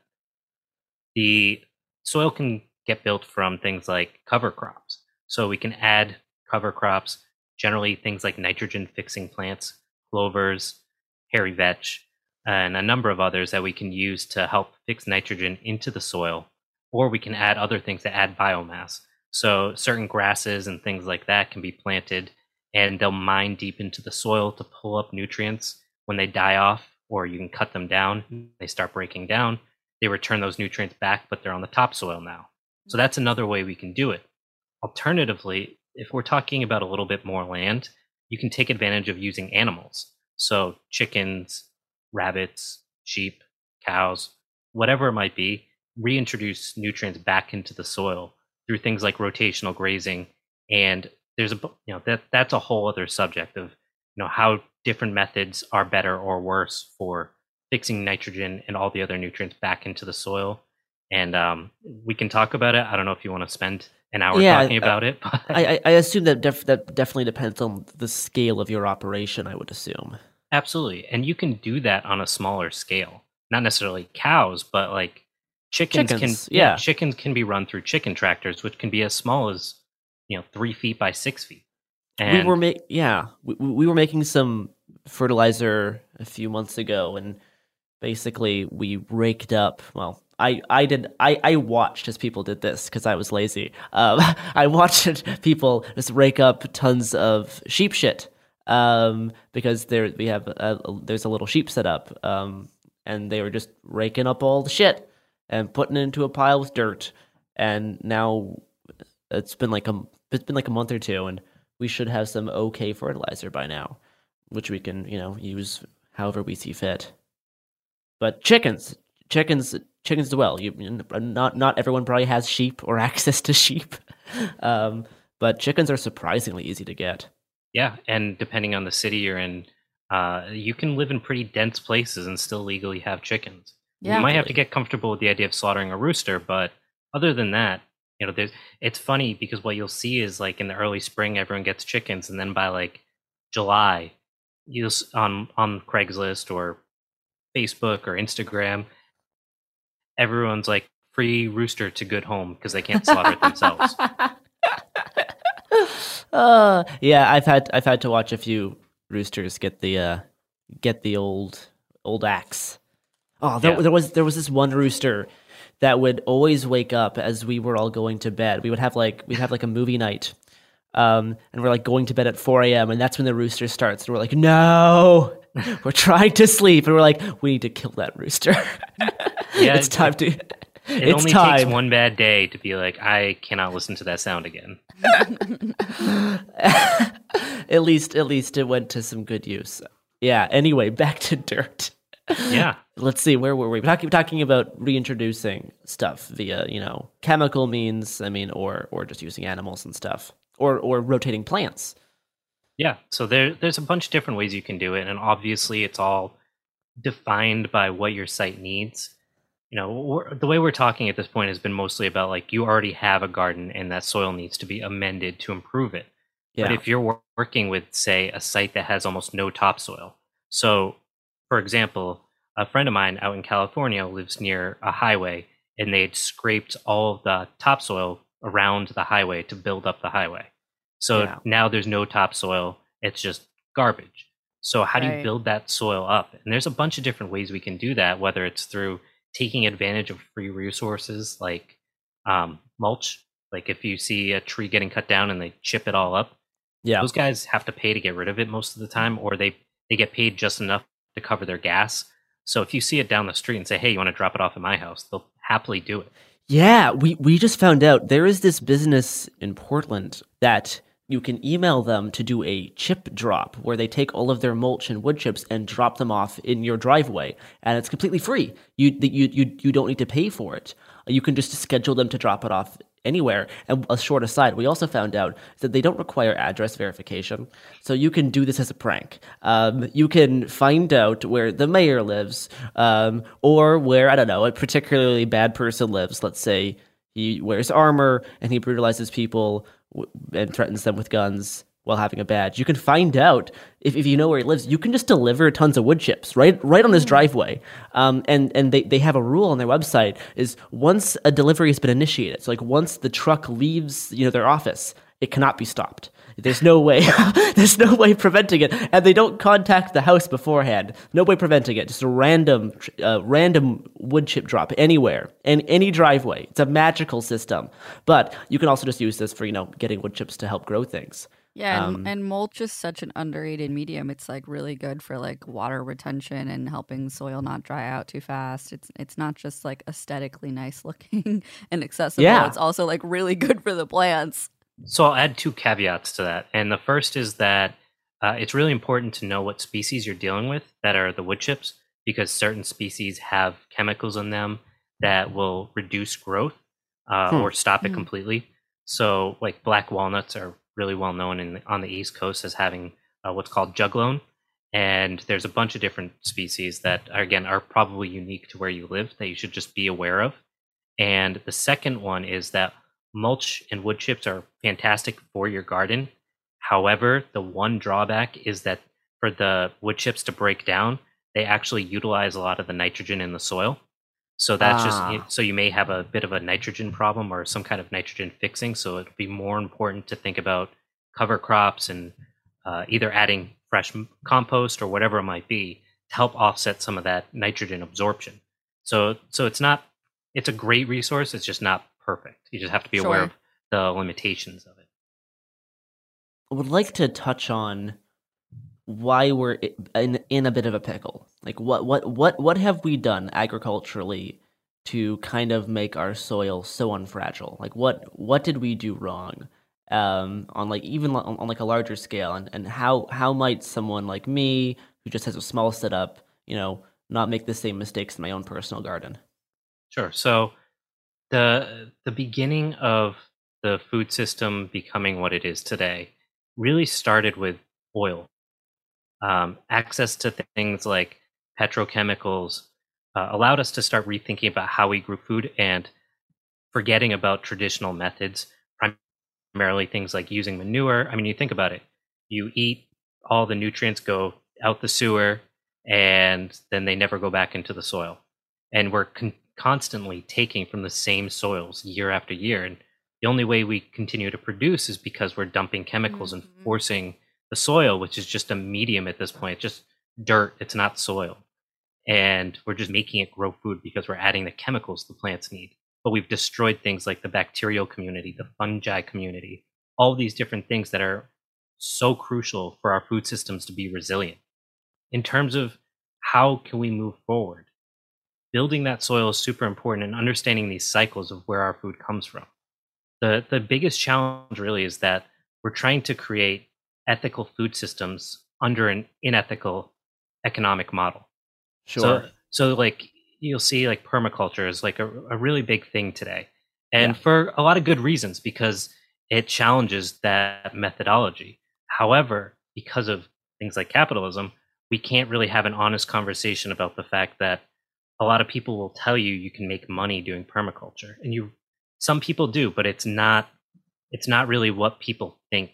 Like there's no way to, to ethically grow food and not have the problems of yeah. you're you're facing a, or competing with somebody that doesn't have any ethical guidelines or framework that you have to compete with. And i mean there's plenty of things we can say that there are problems with permaculture and if you want we can talk about that further. But th- this is the, the primary reason why we can't really fundamentally rethink our food system until things either fall apart or capitalism no longer exists or there are major subsidies for these alternatives, whatever it might be. Yeah. Let's see, like, is even something like, would you even say just like someone buying pre-made fertilizer should be avoided in that case. Like would you would you rather you know someone try to make it ourselves? And like what's cheaper? You know like is is just buying fertilizer cheaper than having to actually make it yourself? Which is another kind of problem with these types of things that it turns out you know the way to make things better might cost some people more money you know than people who don't really have as many resources. You know just like a regular person who's trying to do this you know they don't have as much money and would would just buying pre-made chemicals be you know easier and cheaper than doing work to kind of build it up more like quote unquote naturally? I mean obviously i think under capitalism anything that's efficient in terms of time and um, taking advantage of things like scalability which you know mining nutrients is always going to be more efficient when you're doing it on a massive global scale.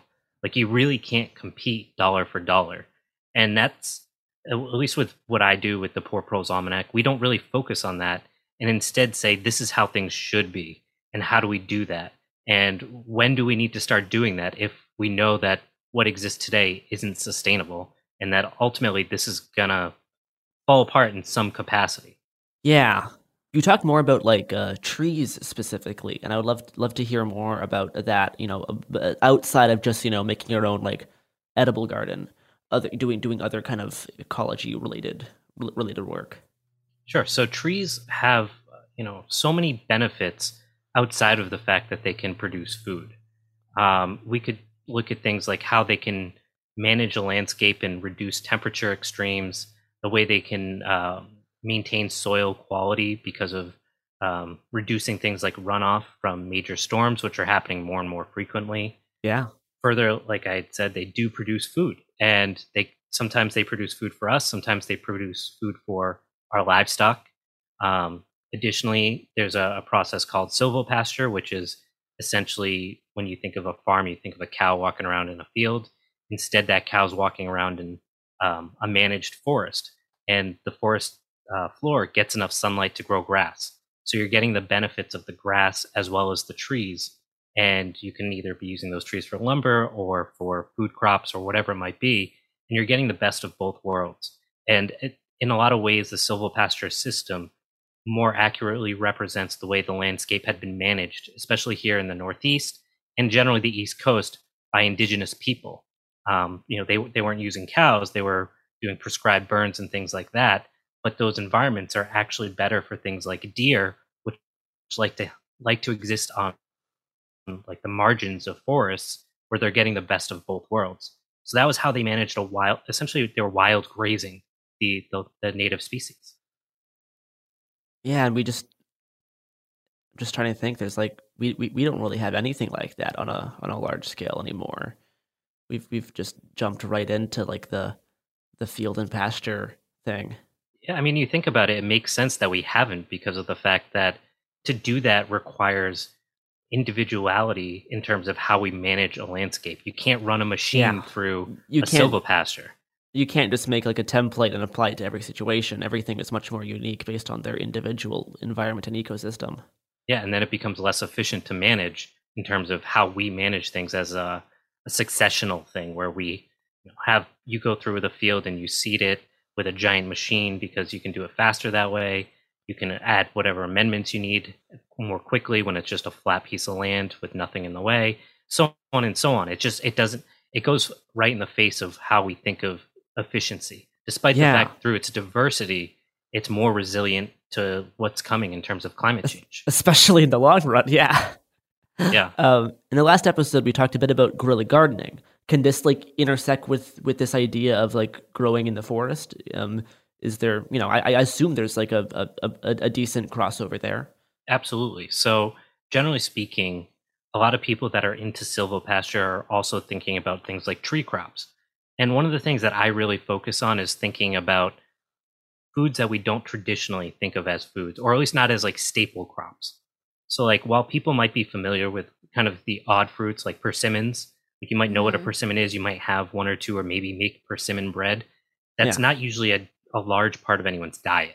No. and, and that's like, that's the challenge that we really have is while people like to incorporate these types of things in permaculture into, you know, how they think about their relationship with the environment, like nobody's giving up their toast in the morning. And that's, you know, a third of your diet or whatever it might be. And that's where we need to fundamentally shift how we think about food. So you're saying that we need to change in order to address these large systemic issues that have caused many problems we need to change the way we extract resources from the earth and maybe reevaluate how much we do so yeah i mean you know it's it's no small feat is what i'm saying you know? i know i'm just saying like you know that's the this spe- specific thing around like food and diet is the same root problem we have with climate change on a larger scale of like just doing you know progress for progress's sake without realizing that this is not a sustainable way to do things and infinite growing and like infinite expansion maybe is a bad idea. Yeah, and maybe has some consequences. Who has yeah. some consequences? Yeah, who would have thought that infinite growth on a finite planet wasn't sustainable? Oops. yeah. The point that I'm really trying to drive home is that we really need to rethink what food looks like, and it has to be in a meaningful way that it can't just be those odds and ends. And that the thing I think people forget is that food is a huge component of our culture and our identity. Absolutely. When we think about food and identity, the reason why our identity is surrounded around food is because food is the byproduct of the environment that we live in. And it's, you know, for it's been a couple generations and we went from the reason why Italians eat XYZ is because that's what grows there to I eat this because my family does, but I don't know why. Sure. And, and that's uh, the way those things relate to one another has been completely lost. And we need to figure out how to do that again. Can you point to any like examples of these things you're talking about of like, you know, of systems existing now or in the past that have kind of shown these methods of viewing food and viewing, you know, growing and, and soil cultivation? So like any indigenous practice, and like we say indigenous and we usually mean like North America or South America or Australia.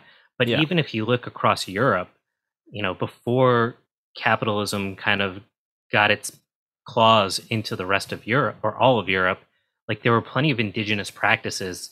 And in some places, they continue. And the, the way that people lived um, reflected the, the needs of their ecology and how people could relate to that ecology.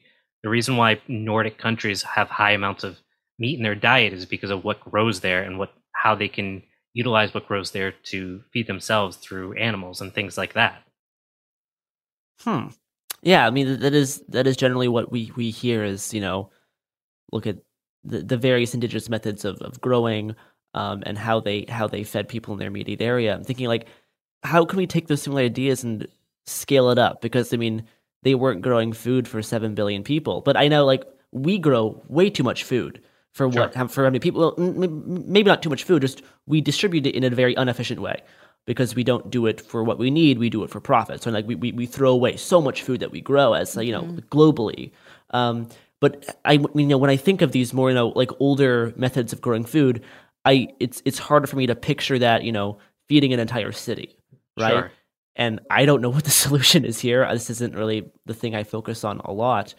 But is there a way to kind of scale up these like smaller scale things that you know people can do in their own yards on any kind of mass level, or is that just kind of rely back on the same thing? We need to like re reevaluate how much we consume and how we consume it.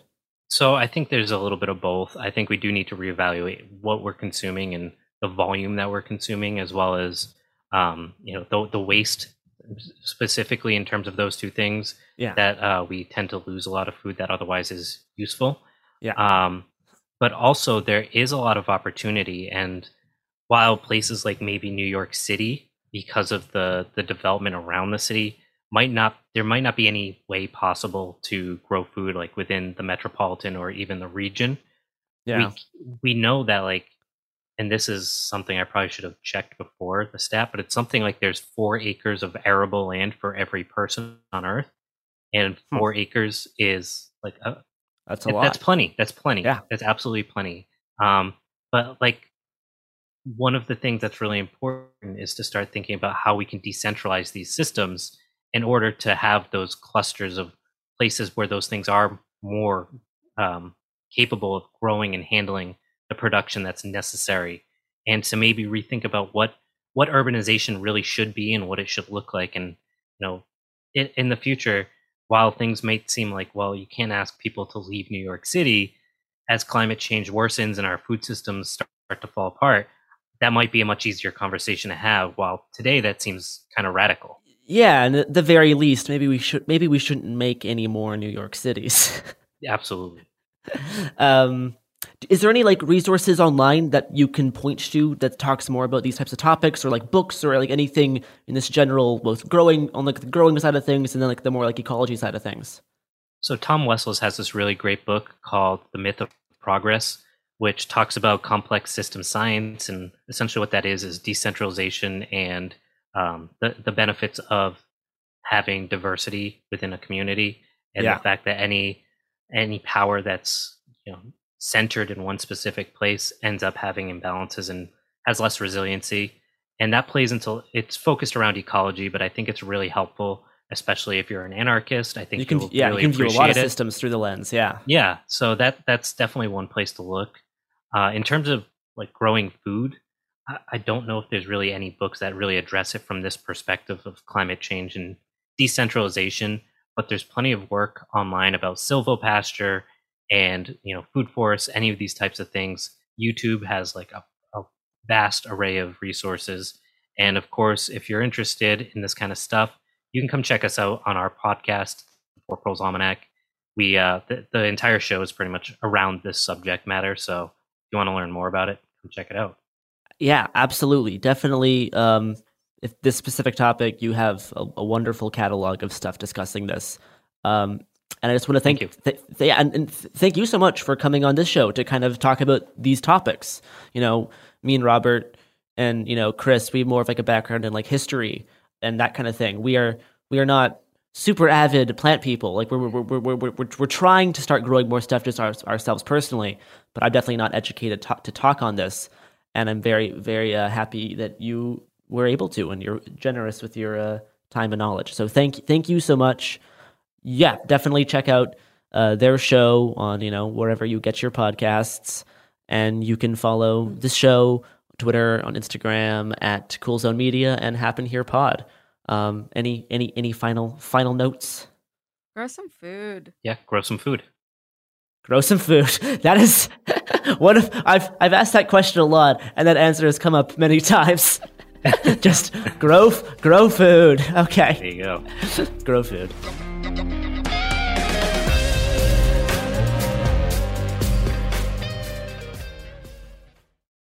Enjoy all your favorite sports like never before at BetMGM. Signing up and playing is so easy. Simply sign up using code Buckeye and receive up to $1,500 back in bonus bets if you don't win your first bet. When you register with BetMGM, you can get instant access to a variety of parlay selection features, live betting options, and the best daily promotions in the business. And with BetMGM at your fingertips, every play and every game matter more than ever. Place your moneyline, prop, and parlay bets with the king of sportsbooks today. Sign up using code Buckeye and receive up to $1,500 back in bonus bets if you don't win your first bet. That's right, up to $1,500. Again, sign up using code Buckeye and receive up to $1,500 back in bonus bets if you don't win your first bet. BetMGM and GameSense remind you to play responsibly. 21 plus and present in Ohio. Subject to eligibility requirements. Rewards are non-withdrawable bonus bets that expire in seven days. Gambling problem? Call 1-800-GAMBLER in partnership with MGM Northfield Park. That's 1-800-GAMBLER. Me. Focus Features presents Back to Black. I want people to hear my voice and just forget their troubles. Experience the music and her story Know this. I ain't no Spice Girl. like never before That's my daughter. That's my Amy. on the big screen. I want to be remembered for just being me. Amy Winehouse, Back to Black, directed by Sam Taylor Johnson. Rated R, under 17, not a minute without parent. Only in theaters May 17th. Trinity School of Natural Health can help you be part of the fast growing health and wellness industry. With an education that empowers communities, Trinity grads can change lives by applying natural health principles and techniques in holistic practices or stores selling nourishing health products. Offering 19 online programs that fit your busy schedule, you'll get training to help turn your passion into a career. Enroll today at trinityschool.org. That's trinityschool.org. Xfinity has free premium networks for everyone this month, no matter what kind of entertainment you love. Addicted to true crime? Catch killer cases and more spine-tingling shows on A&E Crime Central. Crave adventure? Explore Asian action movies on Hi-YAH. Searching for something extreme? Check out skating, snowboarding, and more on Fuel TV Plus, the global home of action sports. And find crowd-pleasing bops on iHeartRadio's Hit Nation playlist. There's new free shows and movies to love every week. Say free this week in your Xfinity voice remote.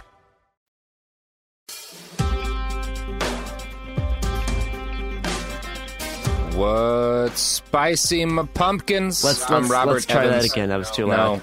No, It was too- it was We're- clipping. We're, it's not clipping. You just don't like me saying what's spicy my pumpkins.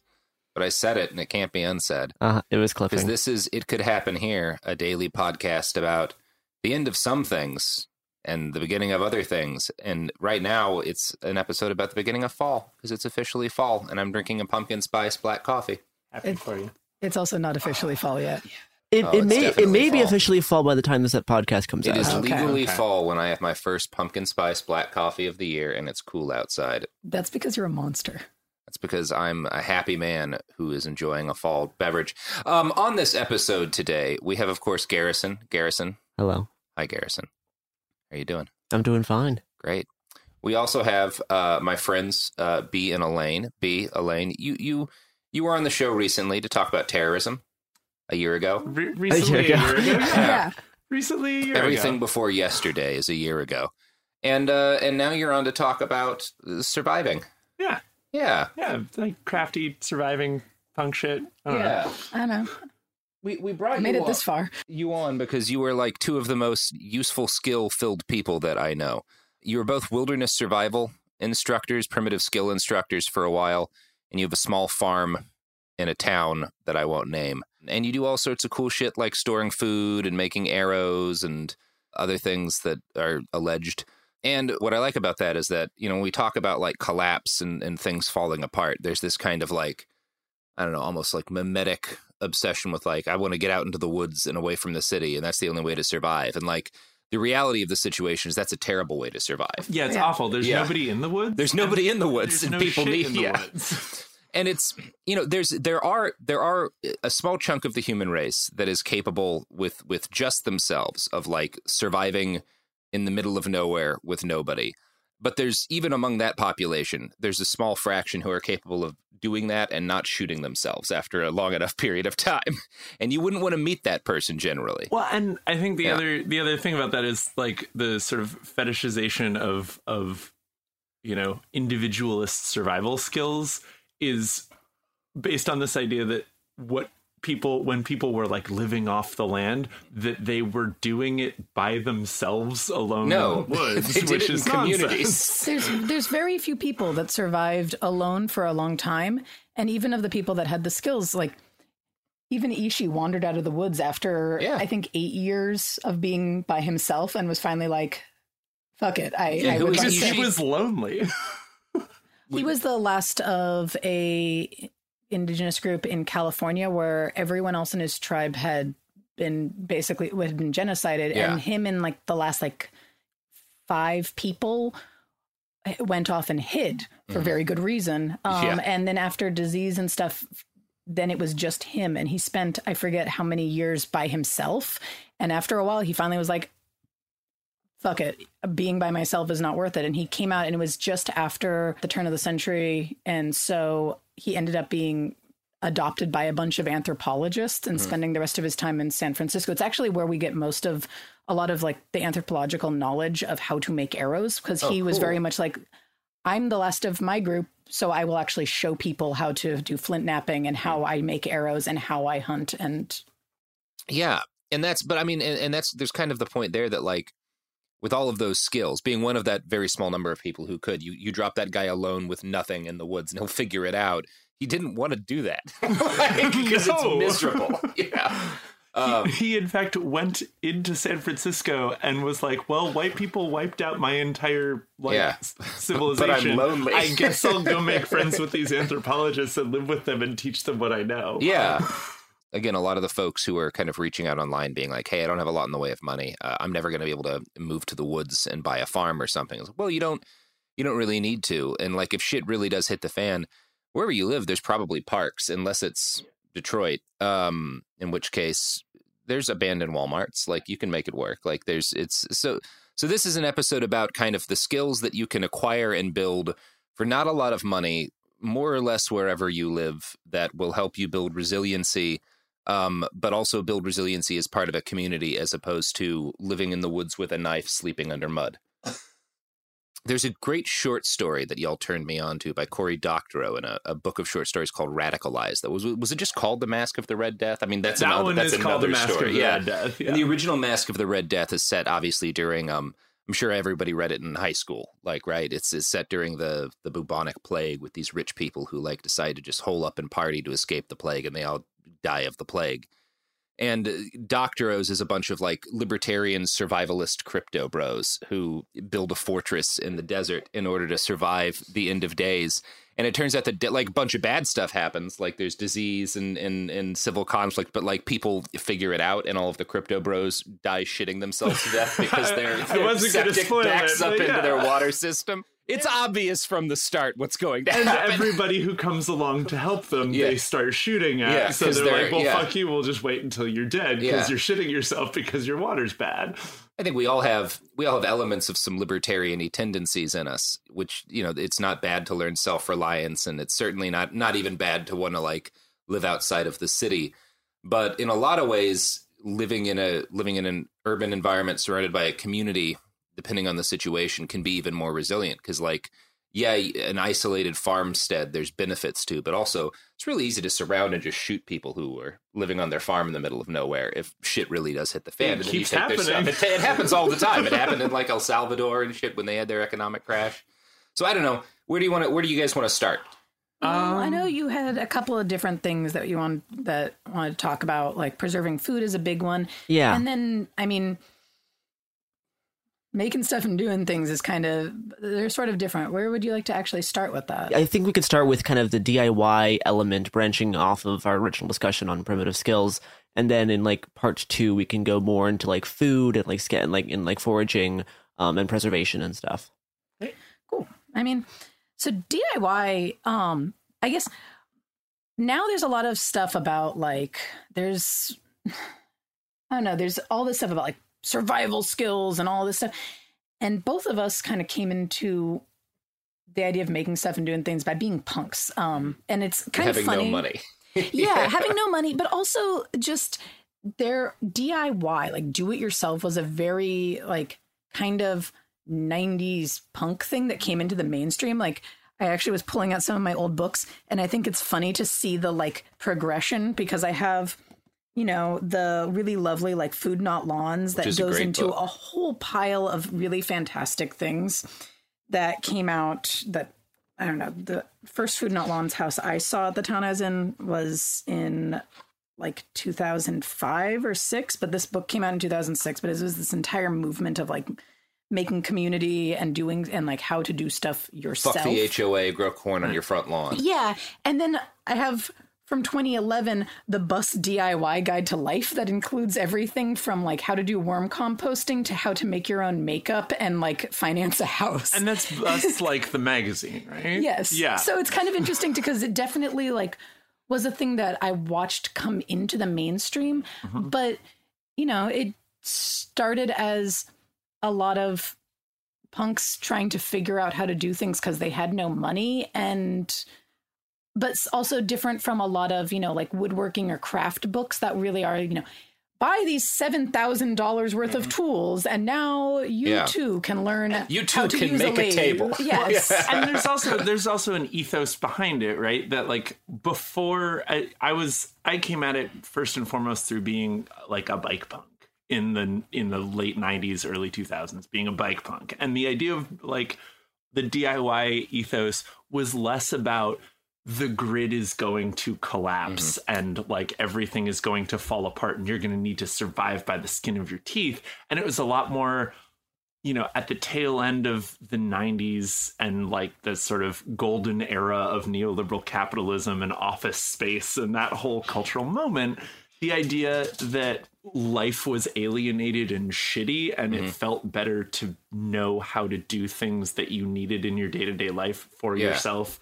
using stuff you had made yourself or gotten from your community members um, yeah resiliency is less about knowing you have a pile of dried food in the house and know more about looking at fresh food and knowing i know how to make that last the winter. Yeah and it's been interesting to see the way that like as that has gotten kind of mainstreamed into like you know uh, the the what is it primitive there's a bunch of different like primitive xyz youtube channels that get lots of sure. traffic and shit. And as that all gets mainstreamed there's this idea of like expertise that mm. creeps back into it.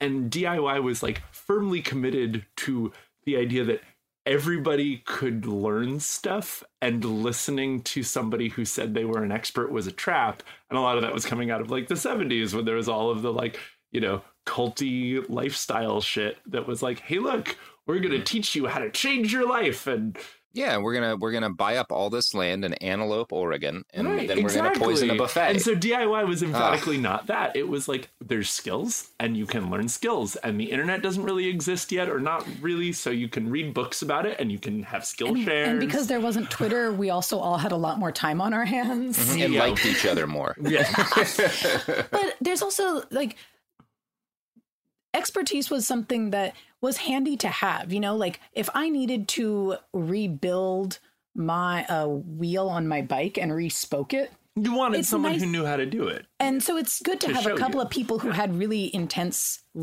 deep knowledge of skills.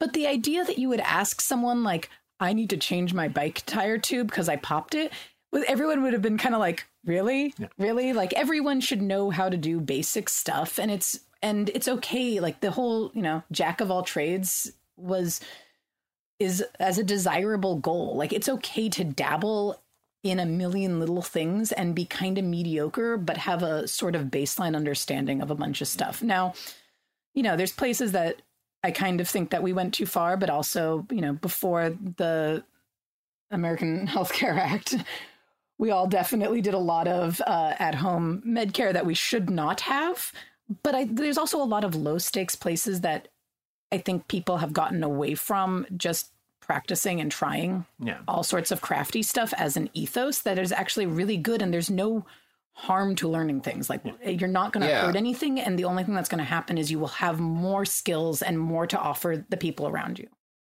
there's this idea under capitalism that we should all specialize because that is like the most profit generating thing to do is to just specialize in the thing that makes you the most money but it's like not only is it like not the, the best in a in a dangerous situation to only know how to do one thing that makes you money but it's like it's not particularly good for your soul either. And and there's also lots of different behavioral psychology, like group analysis of if you present people with a situation that they feel unprepared for, and there's an a person that they identify as an expert in a group who they can defer to, pretty much every time the group that's like, oh, we'll defer to this one expert because they know everything and we'll just do whatever they say ends up making worse decisions than if you have a group where everybody feels like, oh, well, I like I can at least get a handle on what's going on and we can all talk through it and like make make calls.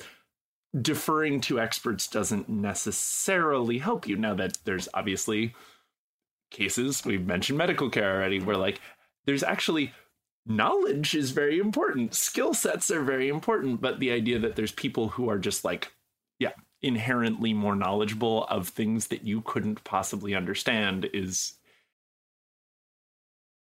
so where where do you recommend like people start with like like you've got a bunch of books right now and obviously if you can afford books that's a good call but or like, libraries libraries or libraries have a lot of these yeah. books yeah. yeah on uh, preserving food and like growing stuff on your lawn but even if you don't have a lawn you can still like there's certain like one thing that strikes me because we've been canning and pickling a bunch lately is you know, different vegetables and fruits and whatnot are cheaper at different points in the year. And even if you live in an apartment in the inner city and will never have more than a garden box at best, you can buy food when it's cheap and preserve it. Um, and not only save yourself a little bit of money, but you can like also uh, uh, you'll you'll understand you'll, every time you encounter preserved food in like a grocery store, you'll be looking at a thing that you know where it comes from. It's not just like a mystery jar of preserved food that was made by some process of science. So I don't know. I'm interested in like where you guys, someone coming in eh, having only uh, specialized in whatever it is, allowed them to pay the rent. Uh, where, where, where's your where's your recommended start point for people? Um, I think it's picking something that is low stakes that you enjoy. Like, yeah. honestly, one of my friends, um, her entry into doing DIY stuff was, you know, she had lots of makeup and everything. And she was like, I'm going to make body scrubs. How do I do that? And, you know, looked up how to make body scrubs, how to make, you know, a lot of it is, oh, getting salt and grinding up uh, rosemary that she found in someone's front yard and putting it together, you know, but just something simple that you enjoy that you would love to be able to, you know, have a little bit more say over. Because its most basic. A lot of the diy stuff is you can make something very specific to what you like. So uh, for myself actually one of the first things i ever started doing was in high school just altering clothing i had an old yes like, learning how to sew is 30, huge yeah i had an old $30 junk practice uh like kids sewing machine and just the cheapest one that sears used to sell and could definitely just take that and start putting seams in and alter clothing and be like, this shirt is now a t shirt. It was long sleeve before.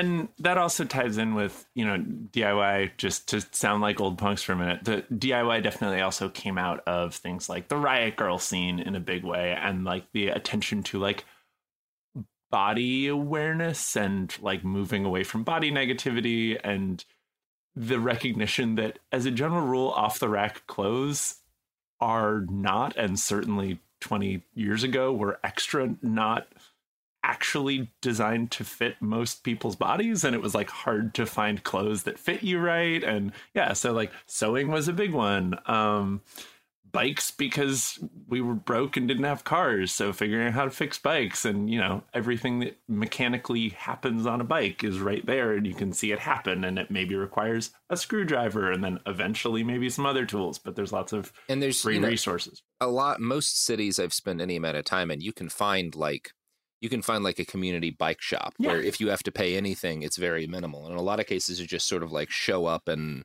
you know, there's space to use. Yeah, when um like I know in Santa Cruz there was the bike church, in Portland there's the bike farm. And in yeah, in Philly there was also a bike church because it turns out yeah. the basements of churches are are Yeah, there were a couple often, of spots like yeah. that in Dallas and it's uh yeah, it, and I think it is like this mix of like with the body scrub stuff like what is something that appeals to you that you you're interested in? And also what is with the bike stuff what is something that's like just doggedly practical? Like you get a bike you, you you need a bike to get around you should probably know how to fix shit on it.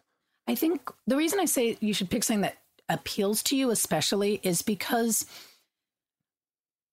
a big thing with DIY was that you're doing it yourself. And there are so many skills that are valuable to learn from other people. Mm-hmm. It is wonderful to craft in community. It is wonderful to work with other people in community. It's wonderful to teach skills and gain them. But also, I've seen this growing idea with the as specialization for so many things, especially services, comes in that people are always like, oh, wow, knitting, I've always wanted to learn. I need to take a class in that, or I need to. And it's really important, I think, for people to realize that you can learn things. Yeah. We are very good at learning things, and you don't necessarily need a teacher. For more complex things, you do, but starting with something that you really like and that you find really interesting, you've already thought about it.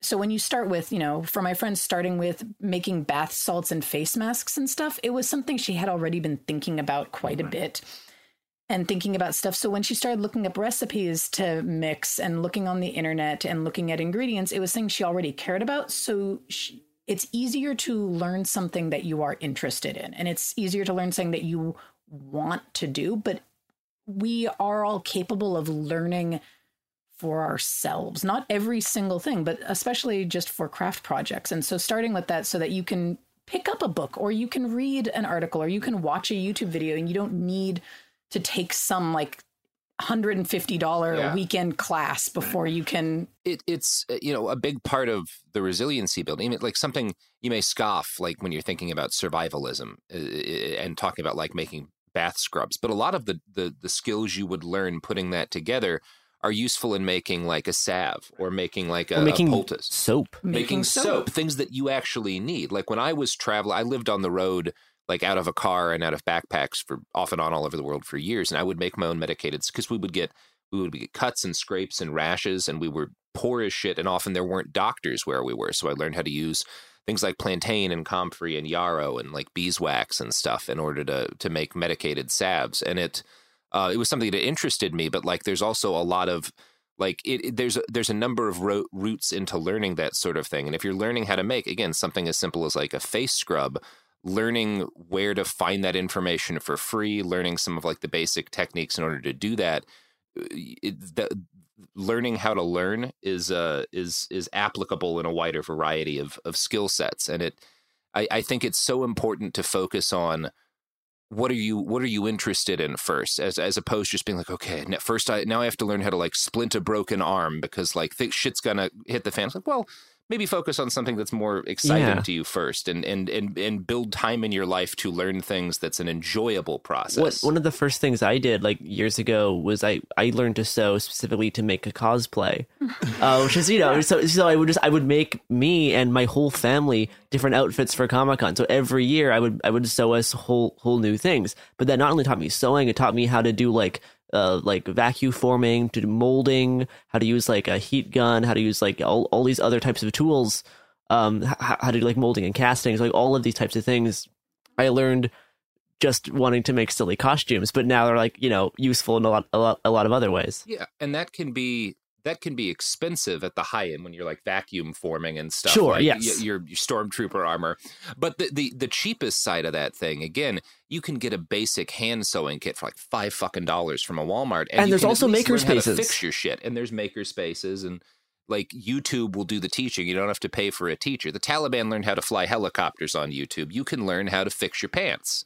And I, I think also you mentioned specialization before. It's come up a couple of times. Um, and there is, you know, the idea with specialization, the rationale behind specialization is, oh, well, you'll be better at it because yeah. that's what you do all the time. But that cuts both ways because if you only do one thing all the time, then as, you know, whatever the maximum threshold of your abilities is that's yeah. required of you, that becomes your baseline like whatever in your day-to-day life whatever it is that you're being asked to do that's what you feel capable of and on the flip side there's with with the diy approach with like teaching yourself shit learning interesting shit it's also practical and important and useful to be like, this is a thing that I'm going to do on a regular basis. So I'll get better at it. But also, it's not, you know, there was a, you know, the whole idea of there's what you do and then there's your job, and that these need not be the same thing because you want to be able to think, uh, think through things in a way that's not the way you're supposed to process things to make your boss happy. That mm-hmm. is not are, just what you do when you clock in. You are more than day. your career. You're exactly. more than your career, and and and your skill set need not be purely extractive. Yes, as a you know, not just like okay, I have to go do the thing in order to make money, and then everything else is consumption. Like you can you can transition. Like we're we're and, and, this is not a societal level solution because no. we talk a lot about like well yeah you're not gonna you're not gonna make small personal changes to fix climate change but changing your own particular attitude on how you approach the world from one that is I, I produce and then I consume to to one where you're, you're thinking more about resiliency and what do I know how to do and what can I learn how to do um, is is helpful in a variety of ways. On the note of you know the transferability of skills and recognizing that you already do things on a day-to-day basis that require specialized knowledge and require skill sets um, one of the things that i try and trot out at every possible opportunity i worked with somebody in one of those volunteer bike shop spaces uh, down in new orleans years ago um, and the whole purpose of that particular space was to make the skill set of bike repair more accessible to a population that relied on bikes to get places. And one of the folks I worked there with was like a very femmy lady and was great because we would have young girls come into the shop and be like, My bike doesn't work. Somebody fix my bike. My bike doesn't work. I don't know how to fix a bike. And she was the one who would just be like, uh, Your tire's flat. And they'd be like, Yeah, I don't know how to fix it. Can you fix it? And she'd be like, Well, you're wearing press on nails, right? And I'd be like, yeah. I'm like, cool. How'd you put on your press on nails? And they'd walk through the steps of like, well, you sand your nails and then you put the glue on your nails and then you hold the press on nails on your fingernails for a little while and let them set. And then you're good to go. And she's like, great. You've just described exactly how you patch a bike inner tube. So now we just need to get the bike inner tube out and here's the part that corresponds to your nail and here's the part that corresponds like here's the glue and here's the you know it's the same process. We just have to get the bike inner tube out and then back in again but you already know how to do the part where you make the bike tube work again. And that does hit on another important like you know apocalypse or whatever survival point where again all of our like fiction and movies focuses on like knowing how to use a gun or like being a, a, woodsman. One of the most useful skills, maybe the most useful skill you can have in any disaster situation is being able to teach people. Yeah. Like like knowing how to understand, figure out what people know and how to get them the additional information they need in order to uh, be more resilient and competent because you're always better in a community of people who know how to handle their shit than alone. And it builds on itself too. You know, we both come from different backgrounds, but as we've been together and with the different trainings that we've had in just life, the projects that we take on have become more and more complex. Hmm. So, you know, where yeah, I used to like to practice shit. gardening and stuff and doing a little bit of woodworking and things. And now, you know, we're doing various construction projects that we're kind of self-taught and we have some various Home Depot books on how to do them, but it's it doesn't feel nearly as intimidating because we've done steps to go to it and because it's not an all or nothing. You don't have to suddenly be like i'm going to diy my entire life. Like i definitely get that way sometimes where i'm like i want to one day have everything in my house be made by someone that i know or myself. And it's really lovely to know craftspeople or to you know make do sit down at a pottery wheel and make your own bowls or whatever. But a lot of it is about practicing stuff when it's not an emergency. So that when you later on have need or you have the ability, you have the time. Like you can do a bunch of different things. So, you know, we refloored the room that we're in right now. Yeah, you did. like, quite a process.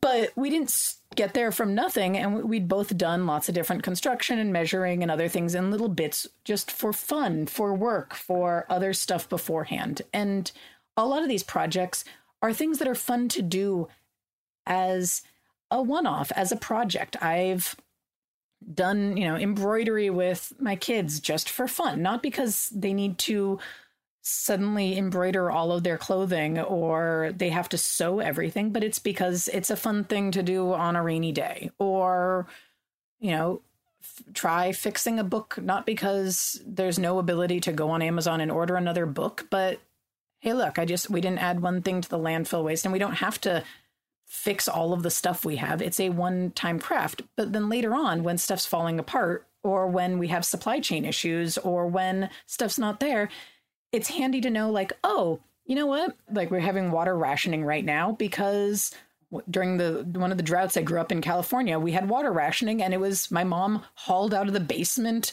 my grandmother's old wringer machine, and we were doing the laundry in that because it could it conserved a hell of a lot of yeah. water, and you could use the same water for load after load. It's good to just have those things just kind of on hand that you've tried because when an emergency hits, you don't want to be trying to search the internet or looking for something because you've never done it before and now yeah. it's necessary.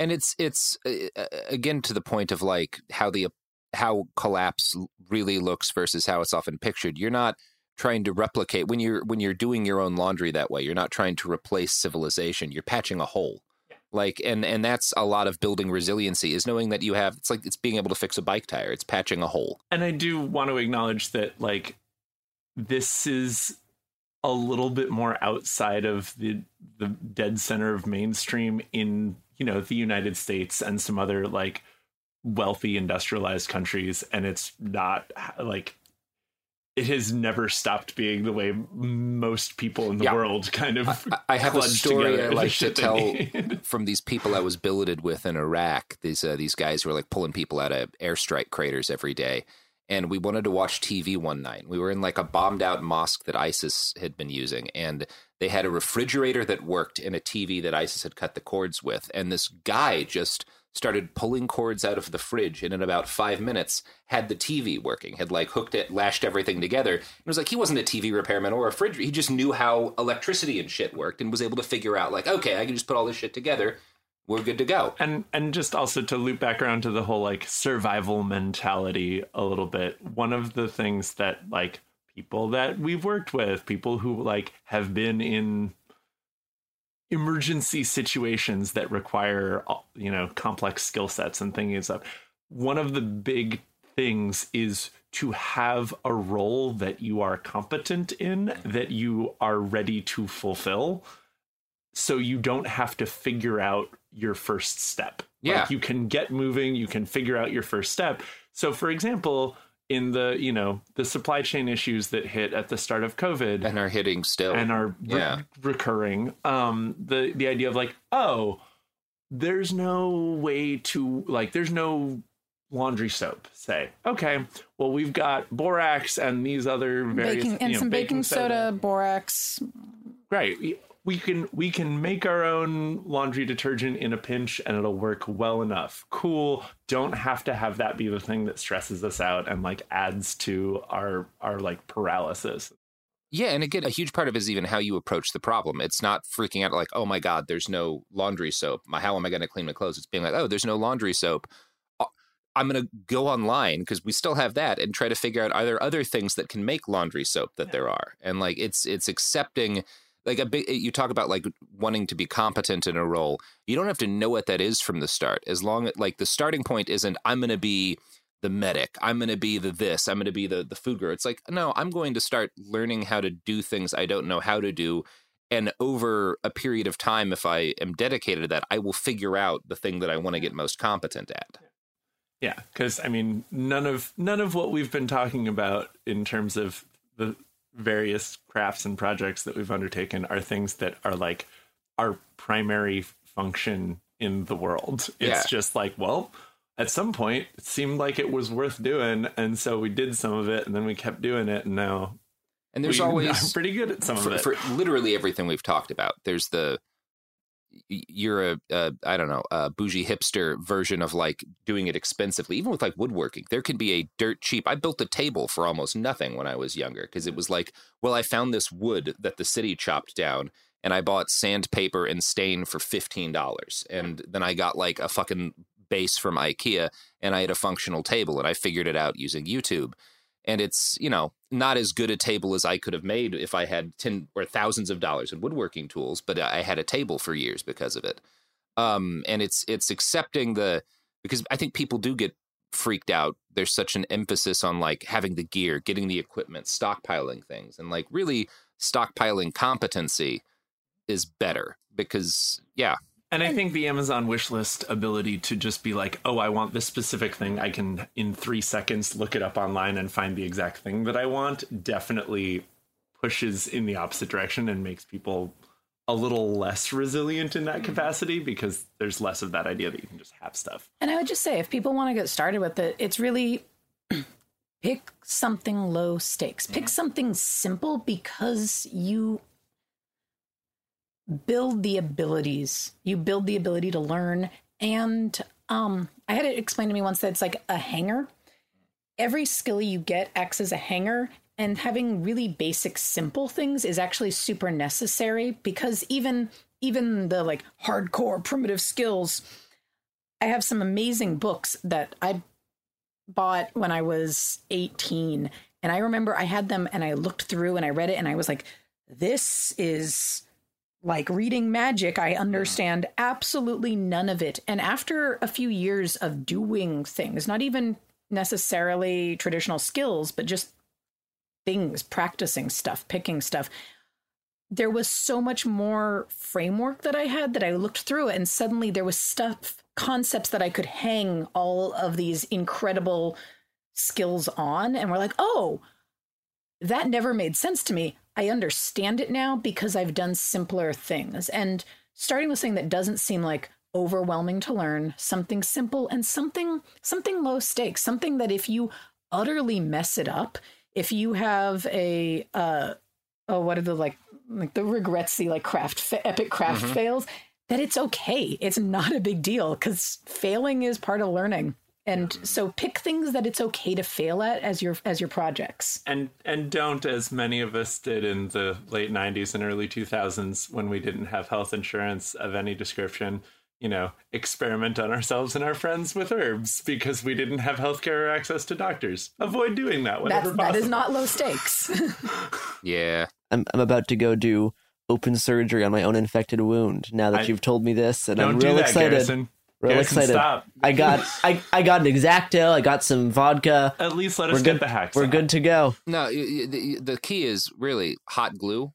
Same as same okay. as surgical stitches. I, I, I have same as surgical stitches. Not hot glue. No, no super you glue. want it to be I, hot because then it sterilizes the wound.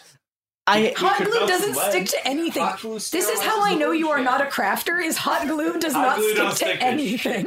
you just you, you squirt it in there. You get it in there real good, and then you cover it with uh with super glue. I do have a grandpa like a that hot has glue plug in the room. I, I would put super glue in first. I do have a grandpa that has used super glue so many times to glue his body back together. It is well, astounding. Yeah, that's what it was made for. Yeah, that's very funny. It, it's it's effective at that. Anyway, here's our medical advice. Yeah, that's the, that's, don't do any of the things that were just said. They're but if you do want to learn how to do sutures, you can find guides where people do it on chicken, which is how if you're an EMT, you learn how to do it, and it's and, that's a that is a skill you can build for very little money. That's useful, and you don't have to start on your friends' bodies. And I will put in a plug for like wilderness first aid courses mm-hmm. are not yeah. cheap, and there are some real good ones out there and as a as like a baseline that is a real handy and helps you think about things creatively because wilderness first yeah. aid unlike an ambulance driver an ambulance driver is driving in a box with all the tools they need mm-hmm. and wilderness first aid the assumption is no you don't have coming. a box yeah you, you don't, don't, have, have a box tools and so you have to work it out probably you know uh, uh, some plantain or something or some the right fucking kind of sap. There's like shit you can use. Uh, sure. Which we will not proceed to attempt to lift off here and provide medical advice about no, how no, to no, use no. plants. In Don't go to a doctor. Nope. No. Use pine needles.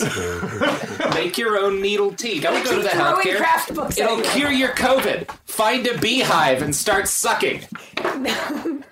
any other sources are you plugged? open your mouth real wide. Any any other sources are the plugged? The more bees you get um, in you, the less COVID you there's have. There's a great book called Making Stuff and Doing Things from way back in the day. Definitely recommend that one. Um, Country Know How. Like, there's some a lot of old craft books.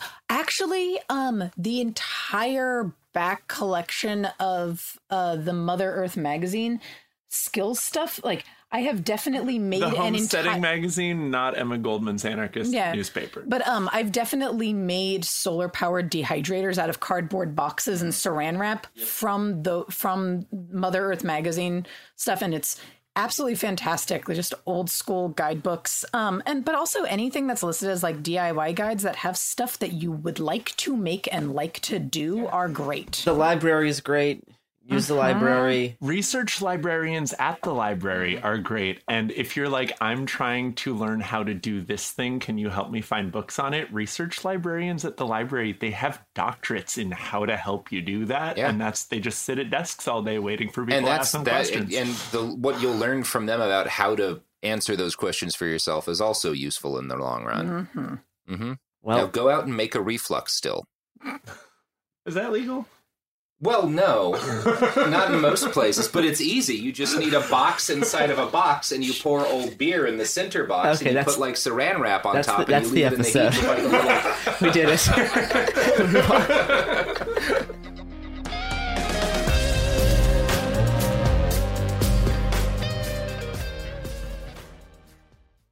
Enjoy all your favorite sports like never before at BetMGM. Signing up and playing is so easy. Simply sign up using code Buckeye and receive up to $1,500 back in bonus bets if you don't win your first bet. When you register with BetMGM, you can get instant access to a variety of parlay selection features, live betting options, and the best daily promotions in the business. And with BetMGM at your fingertips, every play and every game matter more than ever. Place your moneyline, prop, and parlay bets with the king of sportsbooks today. Sign up using code Buckeye and receive up to $1,500 back in bonus bets if you don't win your first bet. That's right, up to $1,500. Again, sign up using code Buckeye and receive up to $1,500 back in bonus bets if you don't win your first bet. BetMGM and GameSense remind you to play responsibly. 21 plus and present in Ohio. Subject to eligibility requirements. Rewards are non-withdrawable bonus bets that expire in seven days. Gambling problem? Call 1-800-GAMBLER in partnership with MGM Northfield Park. That's 1-800-GAMBLER.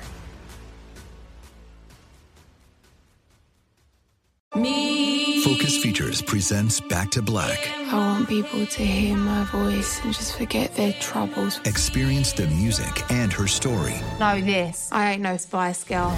like never before That's my daughter. That's my Amy. on the big screen. I want to be remembered for just being me. Amy Winehouse, Back to Black, directed by Sam Taylor Johnson. Rated R, under 17, not a minute without parent. Only in theaters May 17th. Trinity School of Natural Health can help you be part of the fast growing health and wellness industry. With an education that empowers communities, Trinity grads can change lives by applying natural health principles and techniques in holistic practices or stores selling nourishing health products. Offering 19 online programs that fit your busy schedule, you'll get training to help turn your passion into a career. Enroll today at trinityschool.org. That's trinityschool.org.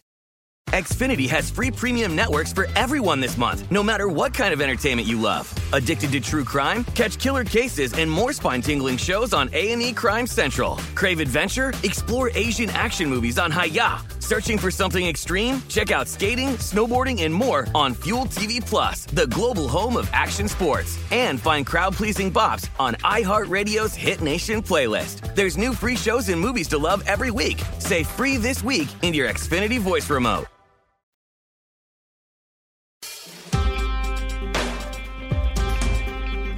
What's avoiding starvation, my autonomous neighborhood collectives?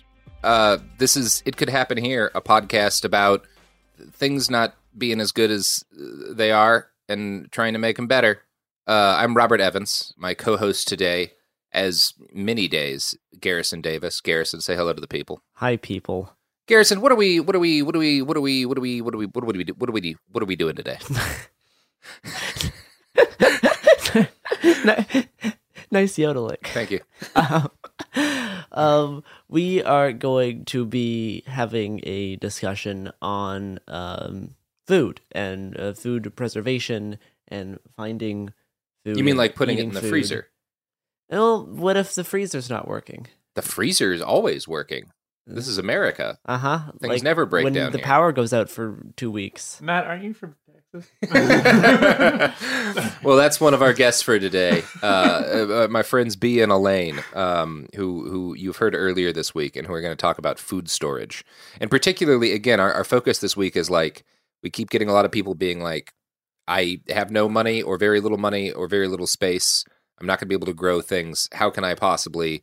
you know gather food store food like build resiliency i don't have any any kind of farmland and the good news is no matter where you live things that are edible grow and you yeah. can get those things and you can find ways to make them last longer than they would if you just kept them in a sack and that's a pretty cool thing to do so i'm going to hand it over to B and Elaine hello after that hey i don't have much space i don't have much money mm-hmm. was kind of how i got into doing canning in the first place for myself, I used to be very, very poor. I was on food stamps. I had no money. I was a broke punk. And one of my friends was like, Oh man, there's this farmer at the farmer's market. And if you help them clean up, they'll let you take away whatever leftover produce they have that they don't want. So you can just load up a bag with produce. All you got to do is help them load the truck at the end of the day. So that's what I did every single Wednesday for the next five years, no matter what, come hell or high water.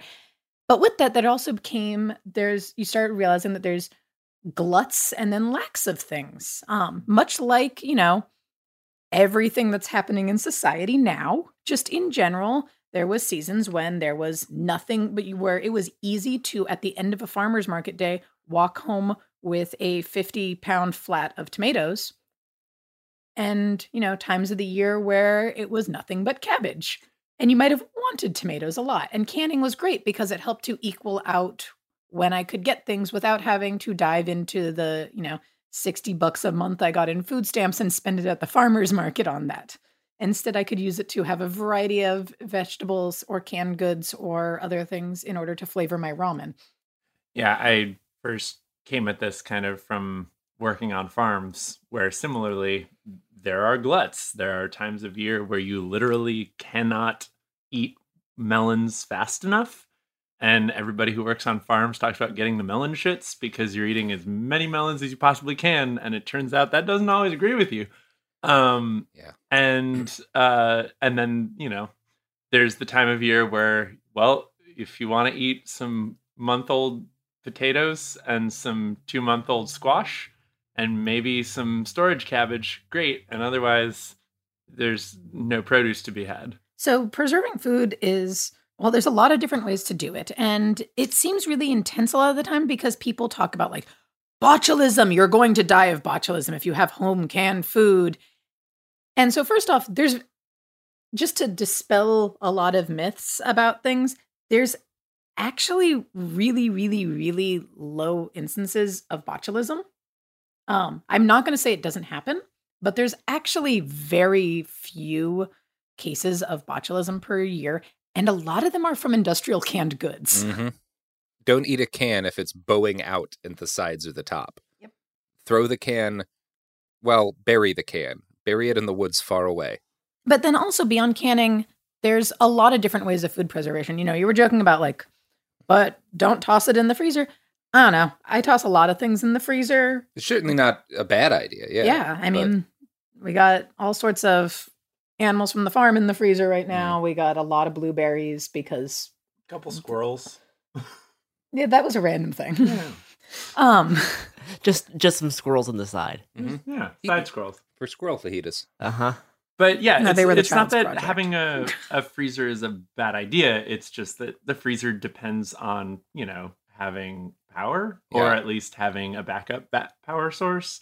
Um, or a generator. Or a generator or or or, or um and in the case that you don't have access to those things or can't afford to get a whole extra freezer and mm-hmm. that fills up a substantial part or of your very small to apartment, power the freezer or know? can't afford to power the freezer um, you know, we we definitely saw this past winter with the power outages that were caused by, um, you know, inclement weather, that it suddenly became very hard to acquire dry ice because dry ice will keep stuff cold for longer, but everybody who's gone camping and used dry ice in their cooler knows that. So as soon as there's an interruption in people's ability to refrigerate their food, the entire regional stock of dry ice is going to disappear. So what we're what we're looking at more in what we're talking about today is a little bit more like the things that you don't need to keep anywhere but like a cabinet that maybe doesn't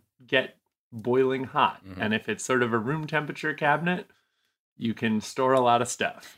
I've personally found the backs of closets like think about all of the areas that you don't clean that you're like i just shove things back here and hope that they disappear because i don't actually care about them or like the backs of broom closets um, that actually for a long time was my place where i would store canned goods because you can just stack the pallets of jars the flats of them because if you buy jars from this supermarket um Bi-Mart canning stores anywhere safeway has them. Yeah walmart has them yeah. You can they're not expensive.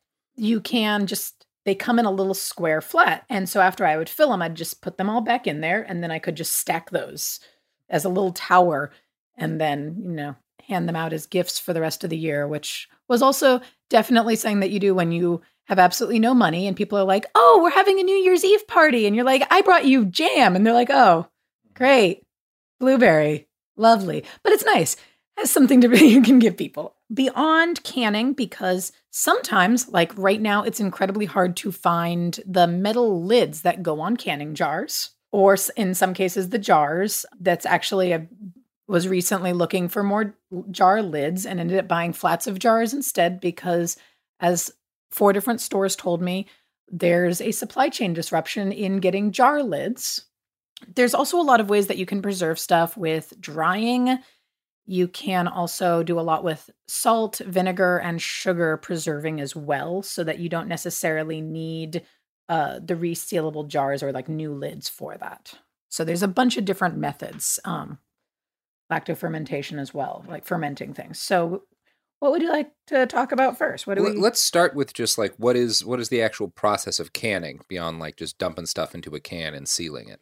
Um, so there's Canning by itself is sealing jars with heat. So that was oh god, really div- really came into its own around like World War II. Mm-hmm. It was like industrial canning and the thing about it is there even within canning there's two different types. There's low heat and high heat canning. Low heat is actually just boiling water temperature.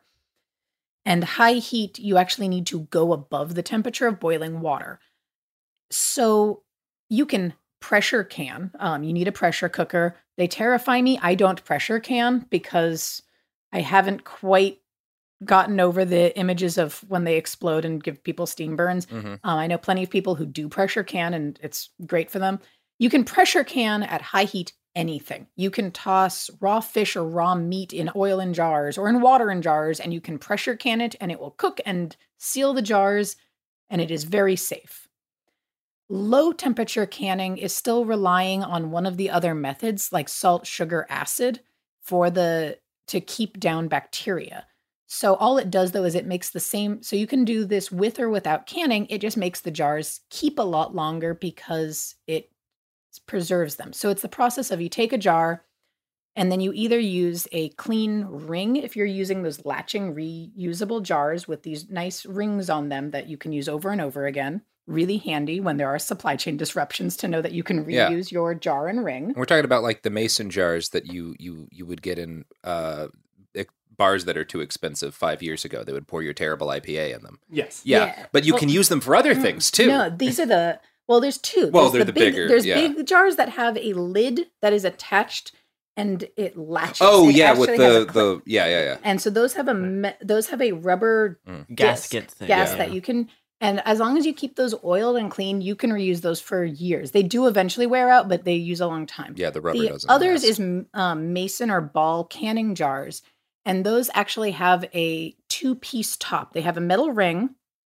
that you just need to make sure it's not like horrifically dented or rusted yeah, through. It's, it's, reusable for a very long time. And then you have a lid, and the lid can only really they they are recommended to only use once. I've reused them like twice. Only used shouldn't. to can once. You can like once it's canned yeah. and you t- you can take stuff out, put it back on. You don't have to like replace the lid every time you get some preserves out. Yeah, but the tiny piece of rubber that is what seals it is very thin, and so it's not very reusable for multiple can- batches of food.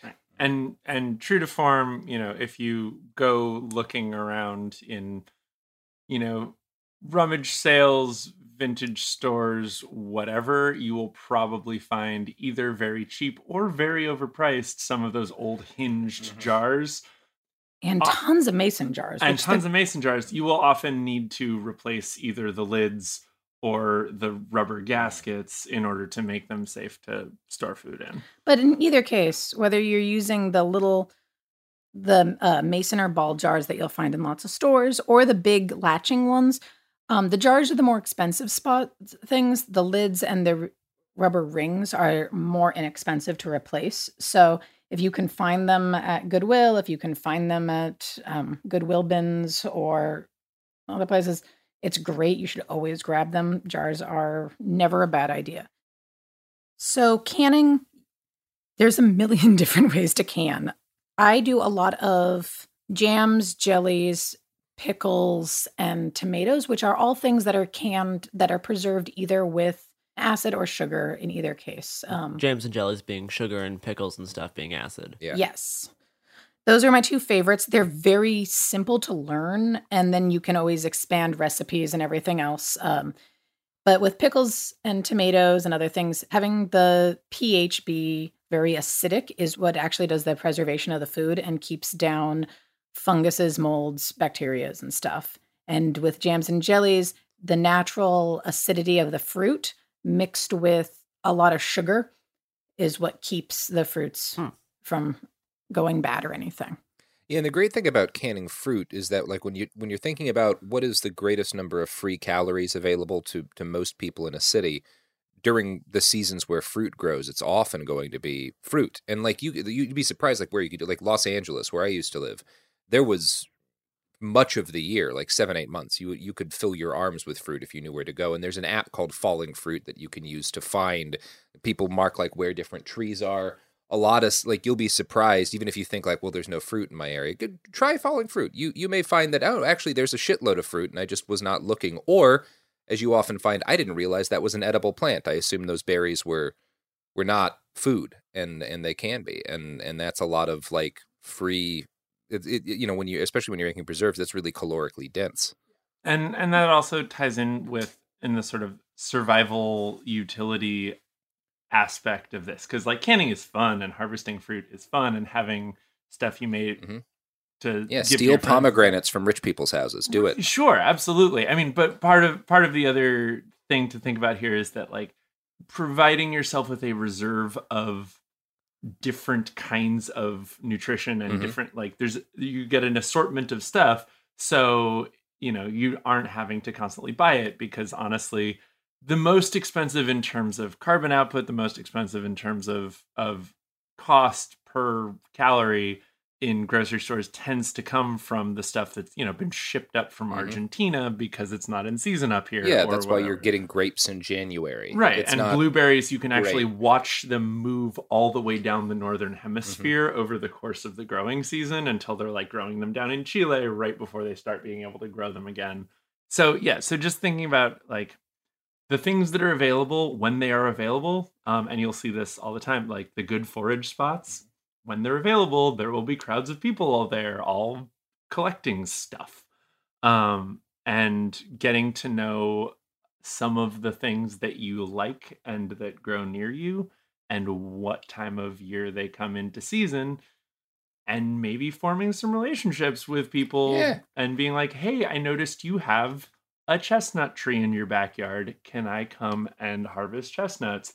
Hey, you have this kind of oak. Can I come and get Yeah. acorns from you because I want to do a leaching Yeah. project? Hey, I was grabbing apples and I noticed that you're harvesting all these acorns. I didn't know that you could do anything with acorns. What is what are you doing with all those acorns? Yeah.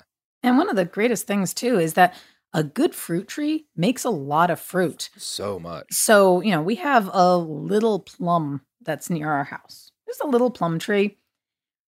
And since this year we managed to get to it before the raccoon did, that likes to clamber over the roof, we got about 250 pounds of plums off of this small fruit tree. And it is not very big. It has a footprint of maybe about 10 feet in diameter of the widest part of the Mm-hmm. tree. But it drops quite a bit of fruit, especially if we get to it before it all drops on the ground and our cars and the driveway and the walkway And the cat. and the cat. But if we get to it, it's a lot. So honestly, I set aside about a 50 pound tub that was like, okay, we're going to make some jam. We're going to dry some of these. We're going to do things with it. And the rest we were able to give to friends. We tossed some in the free fridges. We tossed some all, you know, we handed out because one good fruit tree makes a lot. So when you see fruit trees around town, when you walk under someone's cherry tree, it's okay to ask for fruit too, because I don't know anyone that uses every single piece of fruit off of any of their fruit trees. And you know, one of the things that you will see is that um, a lot of cities try to discourage people from planting fruit trees along roads precisely because when they come into fruit, they produce so much fruit that it causes a problem. Also, it's a good way to form relationships in your neighborhood. You say, like, hey, we have a whole bunch of plums. We have a ton of whatever is dropping all over your front yard. And then your neighbors may be like, oh, those weirdos who were collecting fruit that one time, this tree in my backyard that's about to drop all this stuff, I'll let them know and maybe they'll come so I don't have to clean it up afterwards.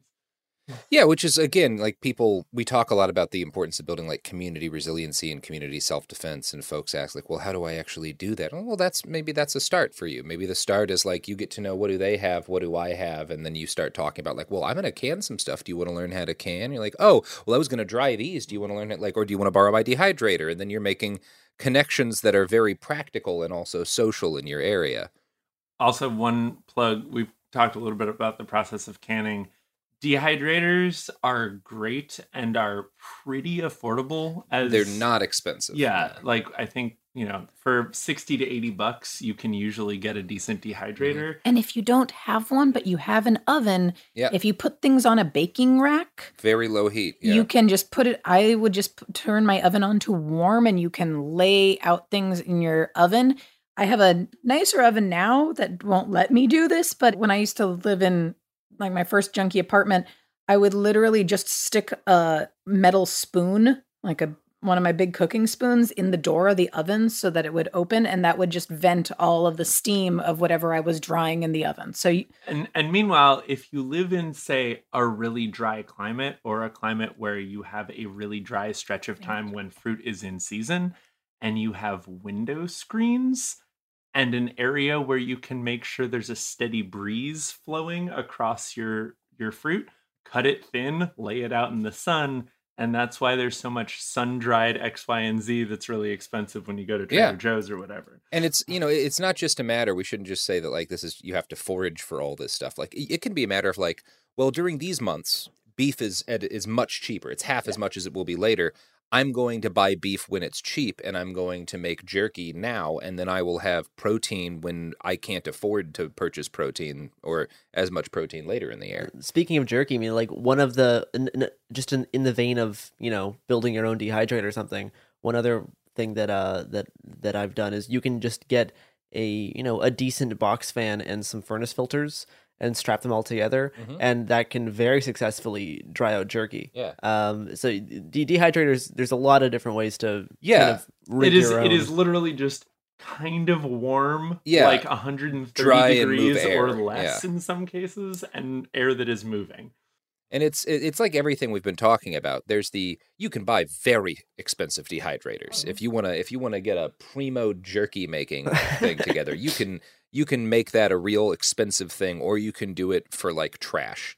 Like with with discarded crap that you find around in people's like take piles. and i think also the other thing to think about we were talking about it's not all foraging is to think about we've been talking about supply chain disruptions but also one of the things in our current circumstances is the weird gluts and Mhm. excesses and surpluses that are produced by our supply chains and again one of the big ways that i learned about food preservation was food not bombs and food preservation and also just Ooh. food preparation mm-hmm. was food not bombs way back in the day. I day feel like you need a special sound every time on specifically it could happen here. Someone mentions food not bombs at I this love point. Food Not. That because... was that was my entry back when I was just kind of a liberally journalist guy to like anarchist praxis. Was like every protest I go to, there's these like crusty punks handing out sandwiches. Yeah. Yep. Um, and, And- they have neat stickers. Yeah. I wonder what's going on here. And well, and one of the important things about Food Not Bombs is that Food Not Bombs has sort of two different ways that you obtain food for Food Not Bombs. One is you form relationships with pe- Grocery with stores, farmers. stores, yeah, pl- people who are going to have a lot of food, a lot of supply coming in, and there's stuff they're not going to be able to use or so either or- because it's ugly or you know it's carrots that look like dicks and they don't feel comfortable putting the carrots that look like dicks on the shelf. Yeah, because it's It just too happens all hot. the time It's just too hot. or yeah so you, you have your relationships with like local businesses and local suppliers who aren't going to be able to sell or use some of their stuff. And they're day like great. old bread. right day old bread. We are a bakery and we pride ourselves on fresh bread so we're going to give our day olds and it makes us feel good as liberals to give it to food not bombs and then on the flip side there's the the fact that the supply chain is designed to produce these excesses but then if it can't make money off of them dispose of them. And that's where you end up with you know cops guarding uh, cops guarding dumpsters, for example yeah. don't dumpster from the cops that the cop guarded dumpsters those There are the wrong dumpsters, dumpsters. to There's- there's other dumpsters. Yeah. go to other dumpsters I because know it's guarantee that- infuriating. It's very frustrating. I get the desire to yell at the cop, but there will you can find dumpsters that are not also, guarded. Also, Or if you find own a nice- store yeah. or a restaurant, you're legally protected to let people go through your dumpster. Mm-hmm. yeah not to not It's to not like- on you, yeah. yeah the, during the clinton administration there was legislation that was passed that straight up said like at a federal level if you present i think the wording is uh seemingly wholesome and healthful food to people for free even if it has passed its expiration date that you are legally protected because it's dumb to throw out food just because the thing Now- that's stamped on the package has expired. Now that does mean if you pick up some meat that's expired and the package is puffy, don't eat that. Yeah. and it also there are also local ordinances and local laws that do restrict that more because there are places where people get arrested for handing out food to like you know homeless people and whatnot. But you know, check your local laws before doing anything as radical and violent as giving out as, food. as giving out free food to poor people. Yeah. There are these gluts, um, and there are these points where the supply chain is going to dump huge amounts of stuff into the system. For example, right now we just talked about how canning supplies are kind of in short supply right now, which is weird. I guarantee you that that means in a couple of months there's going to be tons of canning supplies everywhere. Or, you know, when there were power outages in Portland, then there was a bunch of stuff, even stuff that doesn't need to be refrigerated was getting thrown out if it was stored in the refrigerated section. Yeah. Um, because stores have their specific protocols about like, oh, well, if this is left, if this freezer is unplugged, we have to throw out everything in the freezer. Never mind that a bunch of stuff in the freezer straight up says right there on it does not require refrigeration Or only refrigerate after opening. or refrigerate after opening. So think about like where are your local systems going to produce these huge gluts or maybe it's super cheap at certain times of year. You know, you'll maybe corn goes down to like 15 cents an ear or 5 cents an ear at the end of at, the, end, of, s- at the end of August. Right. So maybe you can get a whole ton of corn and then you can dry it like or, you know, you have I, options. When I was a kid, we lived in California and we were not doing a ton of canning. I did not grow up canning. I didn't grow up preserving food. I didn't in that type of way.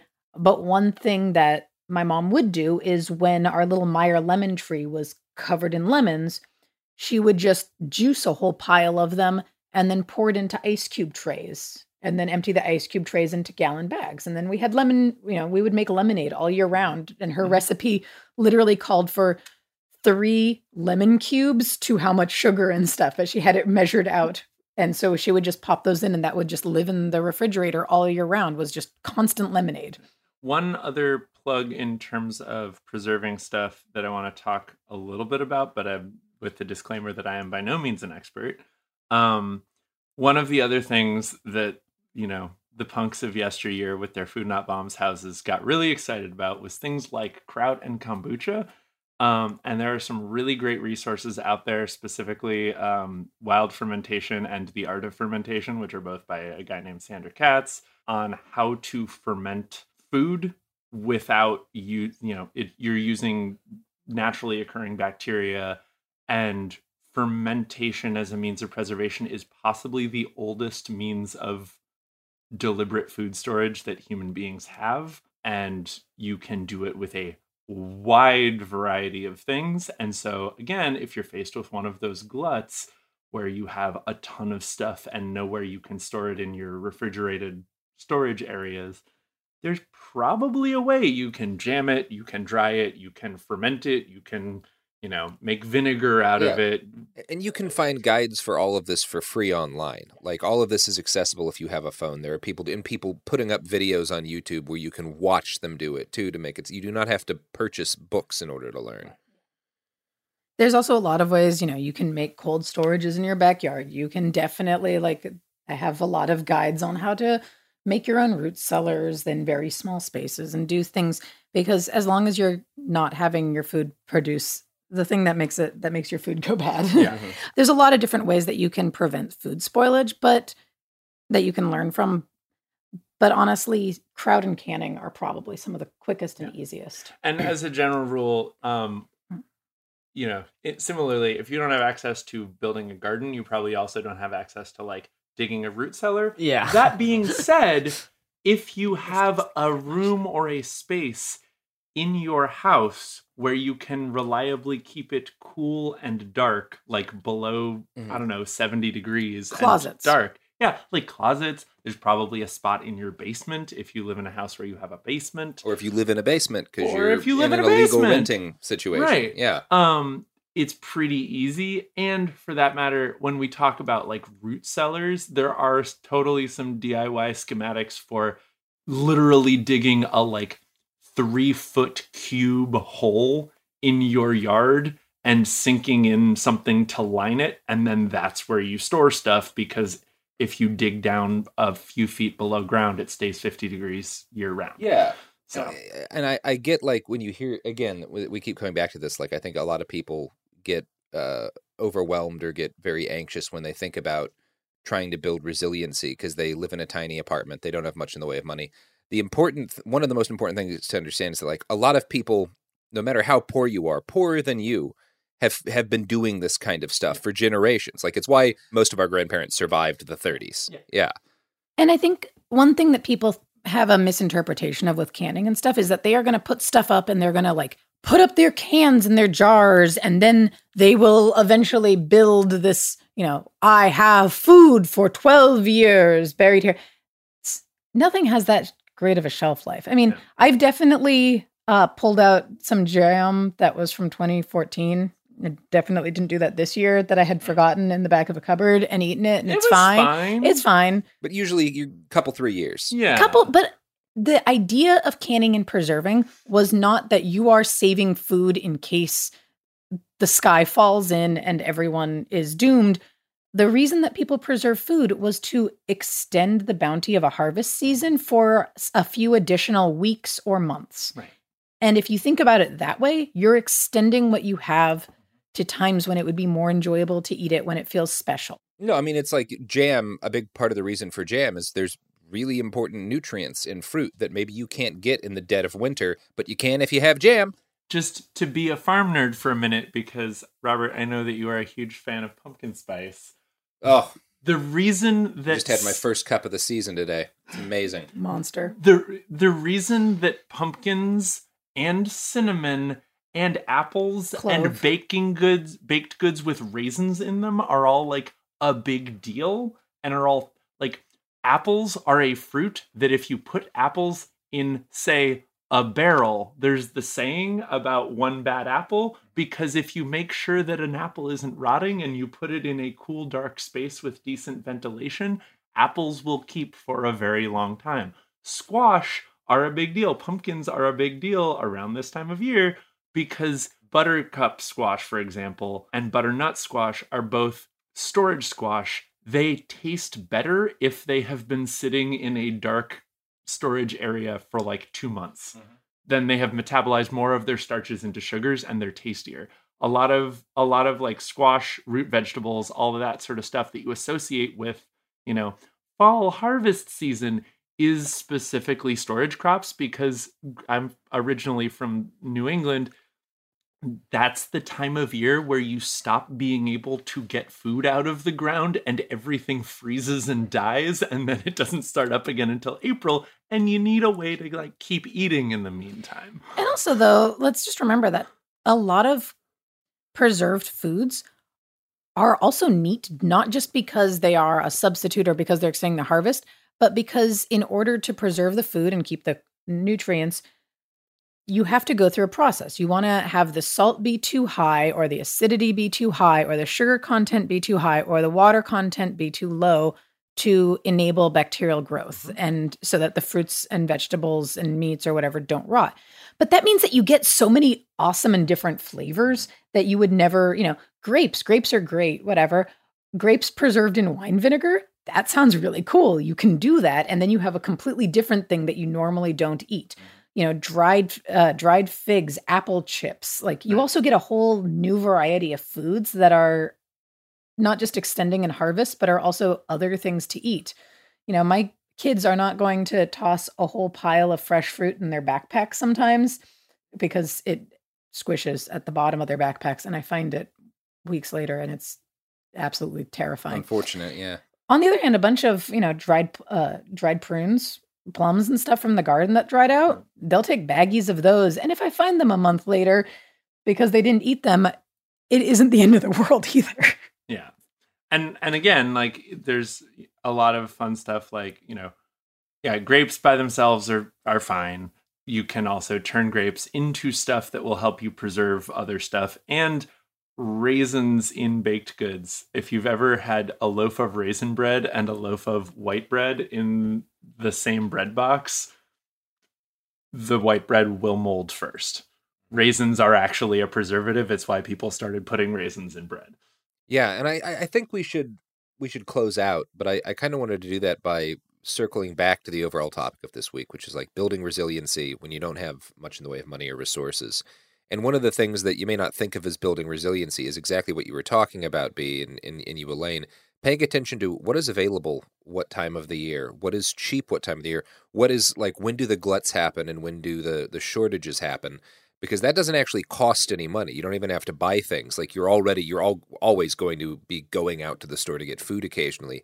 It's it's it's keeping an eye on understanding what is available growing naturally and what is available in the economy because that connects you more to the environment you live in, to the climate as it changes, um, and to your community, all of which make you more resilient and none of which costs you a dime. It just costs you attention.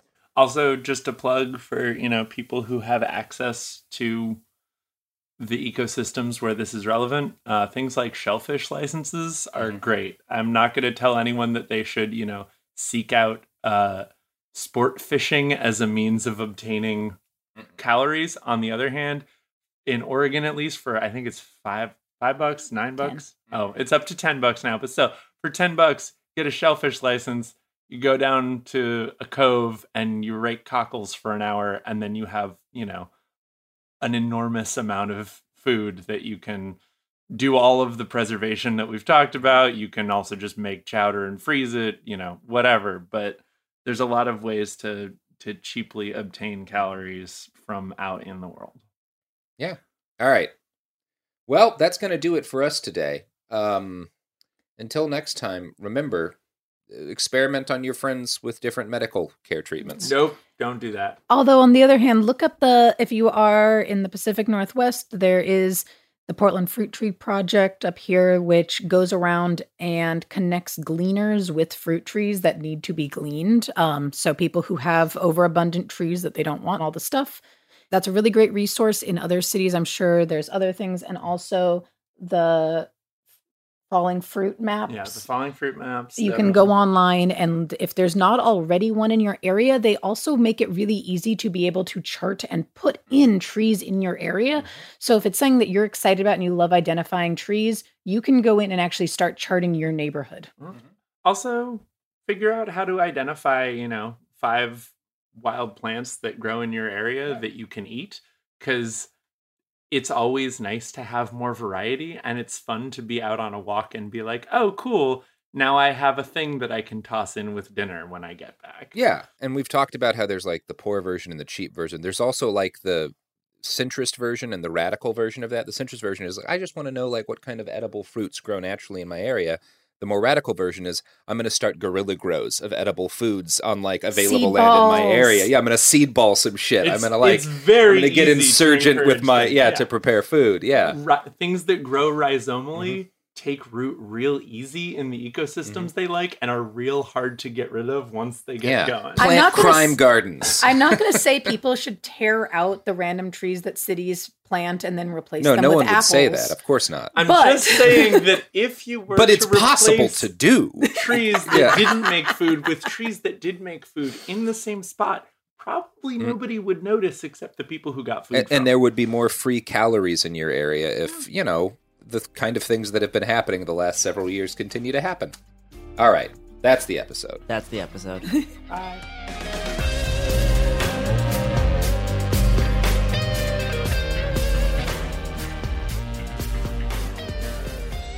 hey we'll be back monday with more episodes every week from now until the heat death of the universe It Could Happen Here is a production of Cool Zone Media. For more podcasts from Cool Zone Media, visit our website, coolzonemedia.com, or check us out on the iHeartRadio app, Apple Podcasts, or wherever you listen to podcasts.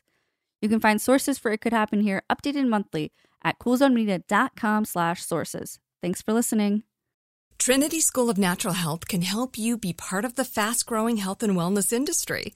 With an education that empowers communities, Trinity grads can change lives by applying natural health principles and techniques in holistic practices or stores selling nourishing health products. Offering 19 online programs that fit your busy schedule, you'll get training to help turn your passion into a career.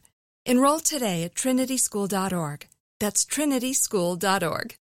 Xfinity has free premium networks for everyone this month, no matter what kind of entertainment you love. Addicted to true crime? Catch killer cases and more spine-tingling shows on A&E Crime Central. Crave adventure? Explore Asian action movies on Hi-YAH. Searching for something extreme? Check out skating, snowboarding, and more on Fuel TV Plus, the global home of action sports. And find crowd-pleasing bops on iHeartRadio's Hit Nation playlist. There's new free shows and movies to love every week. Say free this week in your Xfinity voice remote.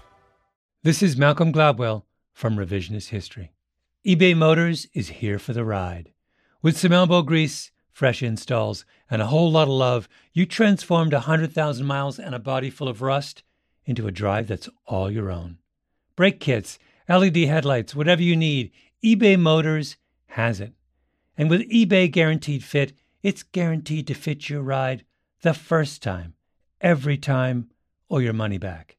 Plus, at these prices, you're burning rubber, not cash. Keep your ride or die alive at ebaymotors.com. Eligible items only, exclusions apply. This is Raquel Willis from Queer Chronicles. Right now, there are close to 500 anti LGBTQ plus bills in state legislatures across the country.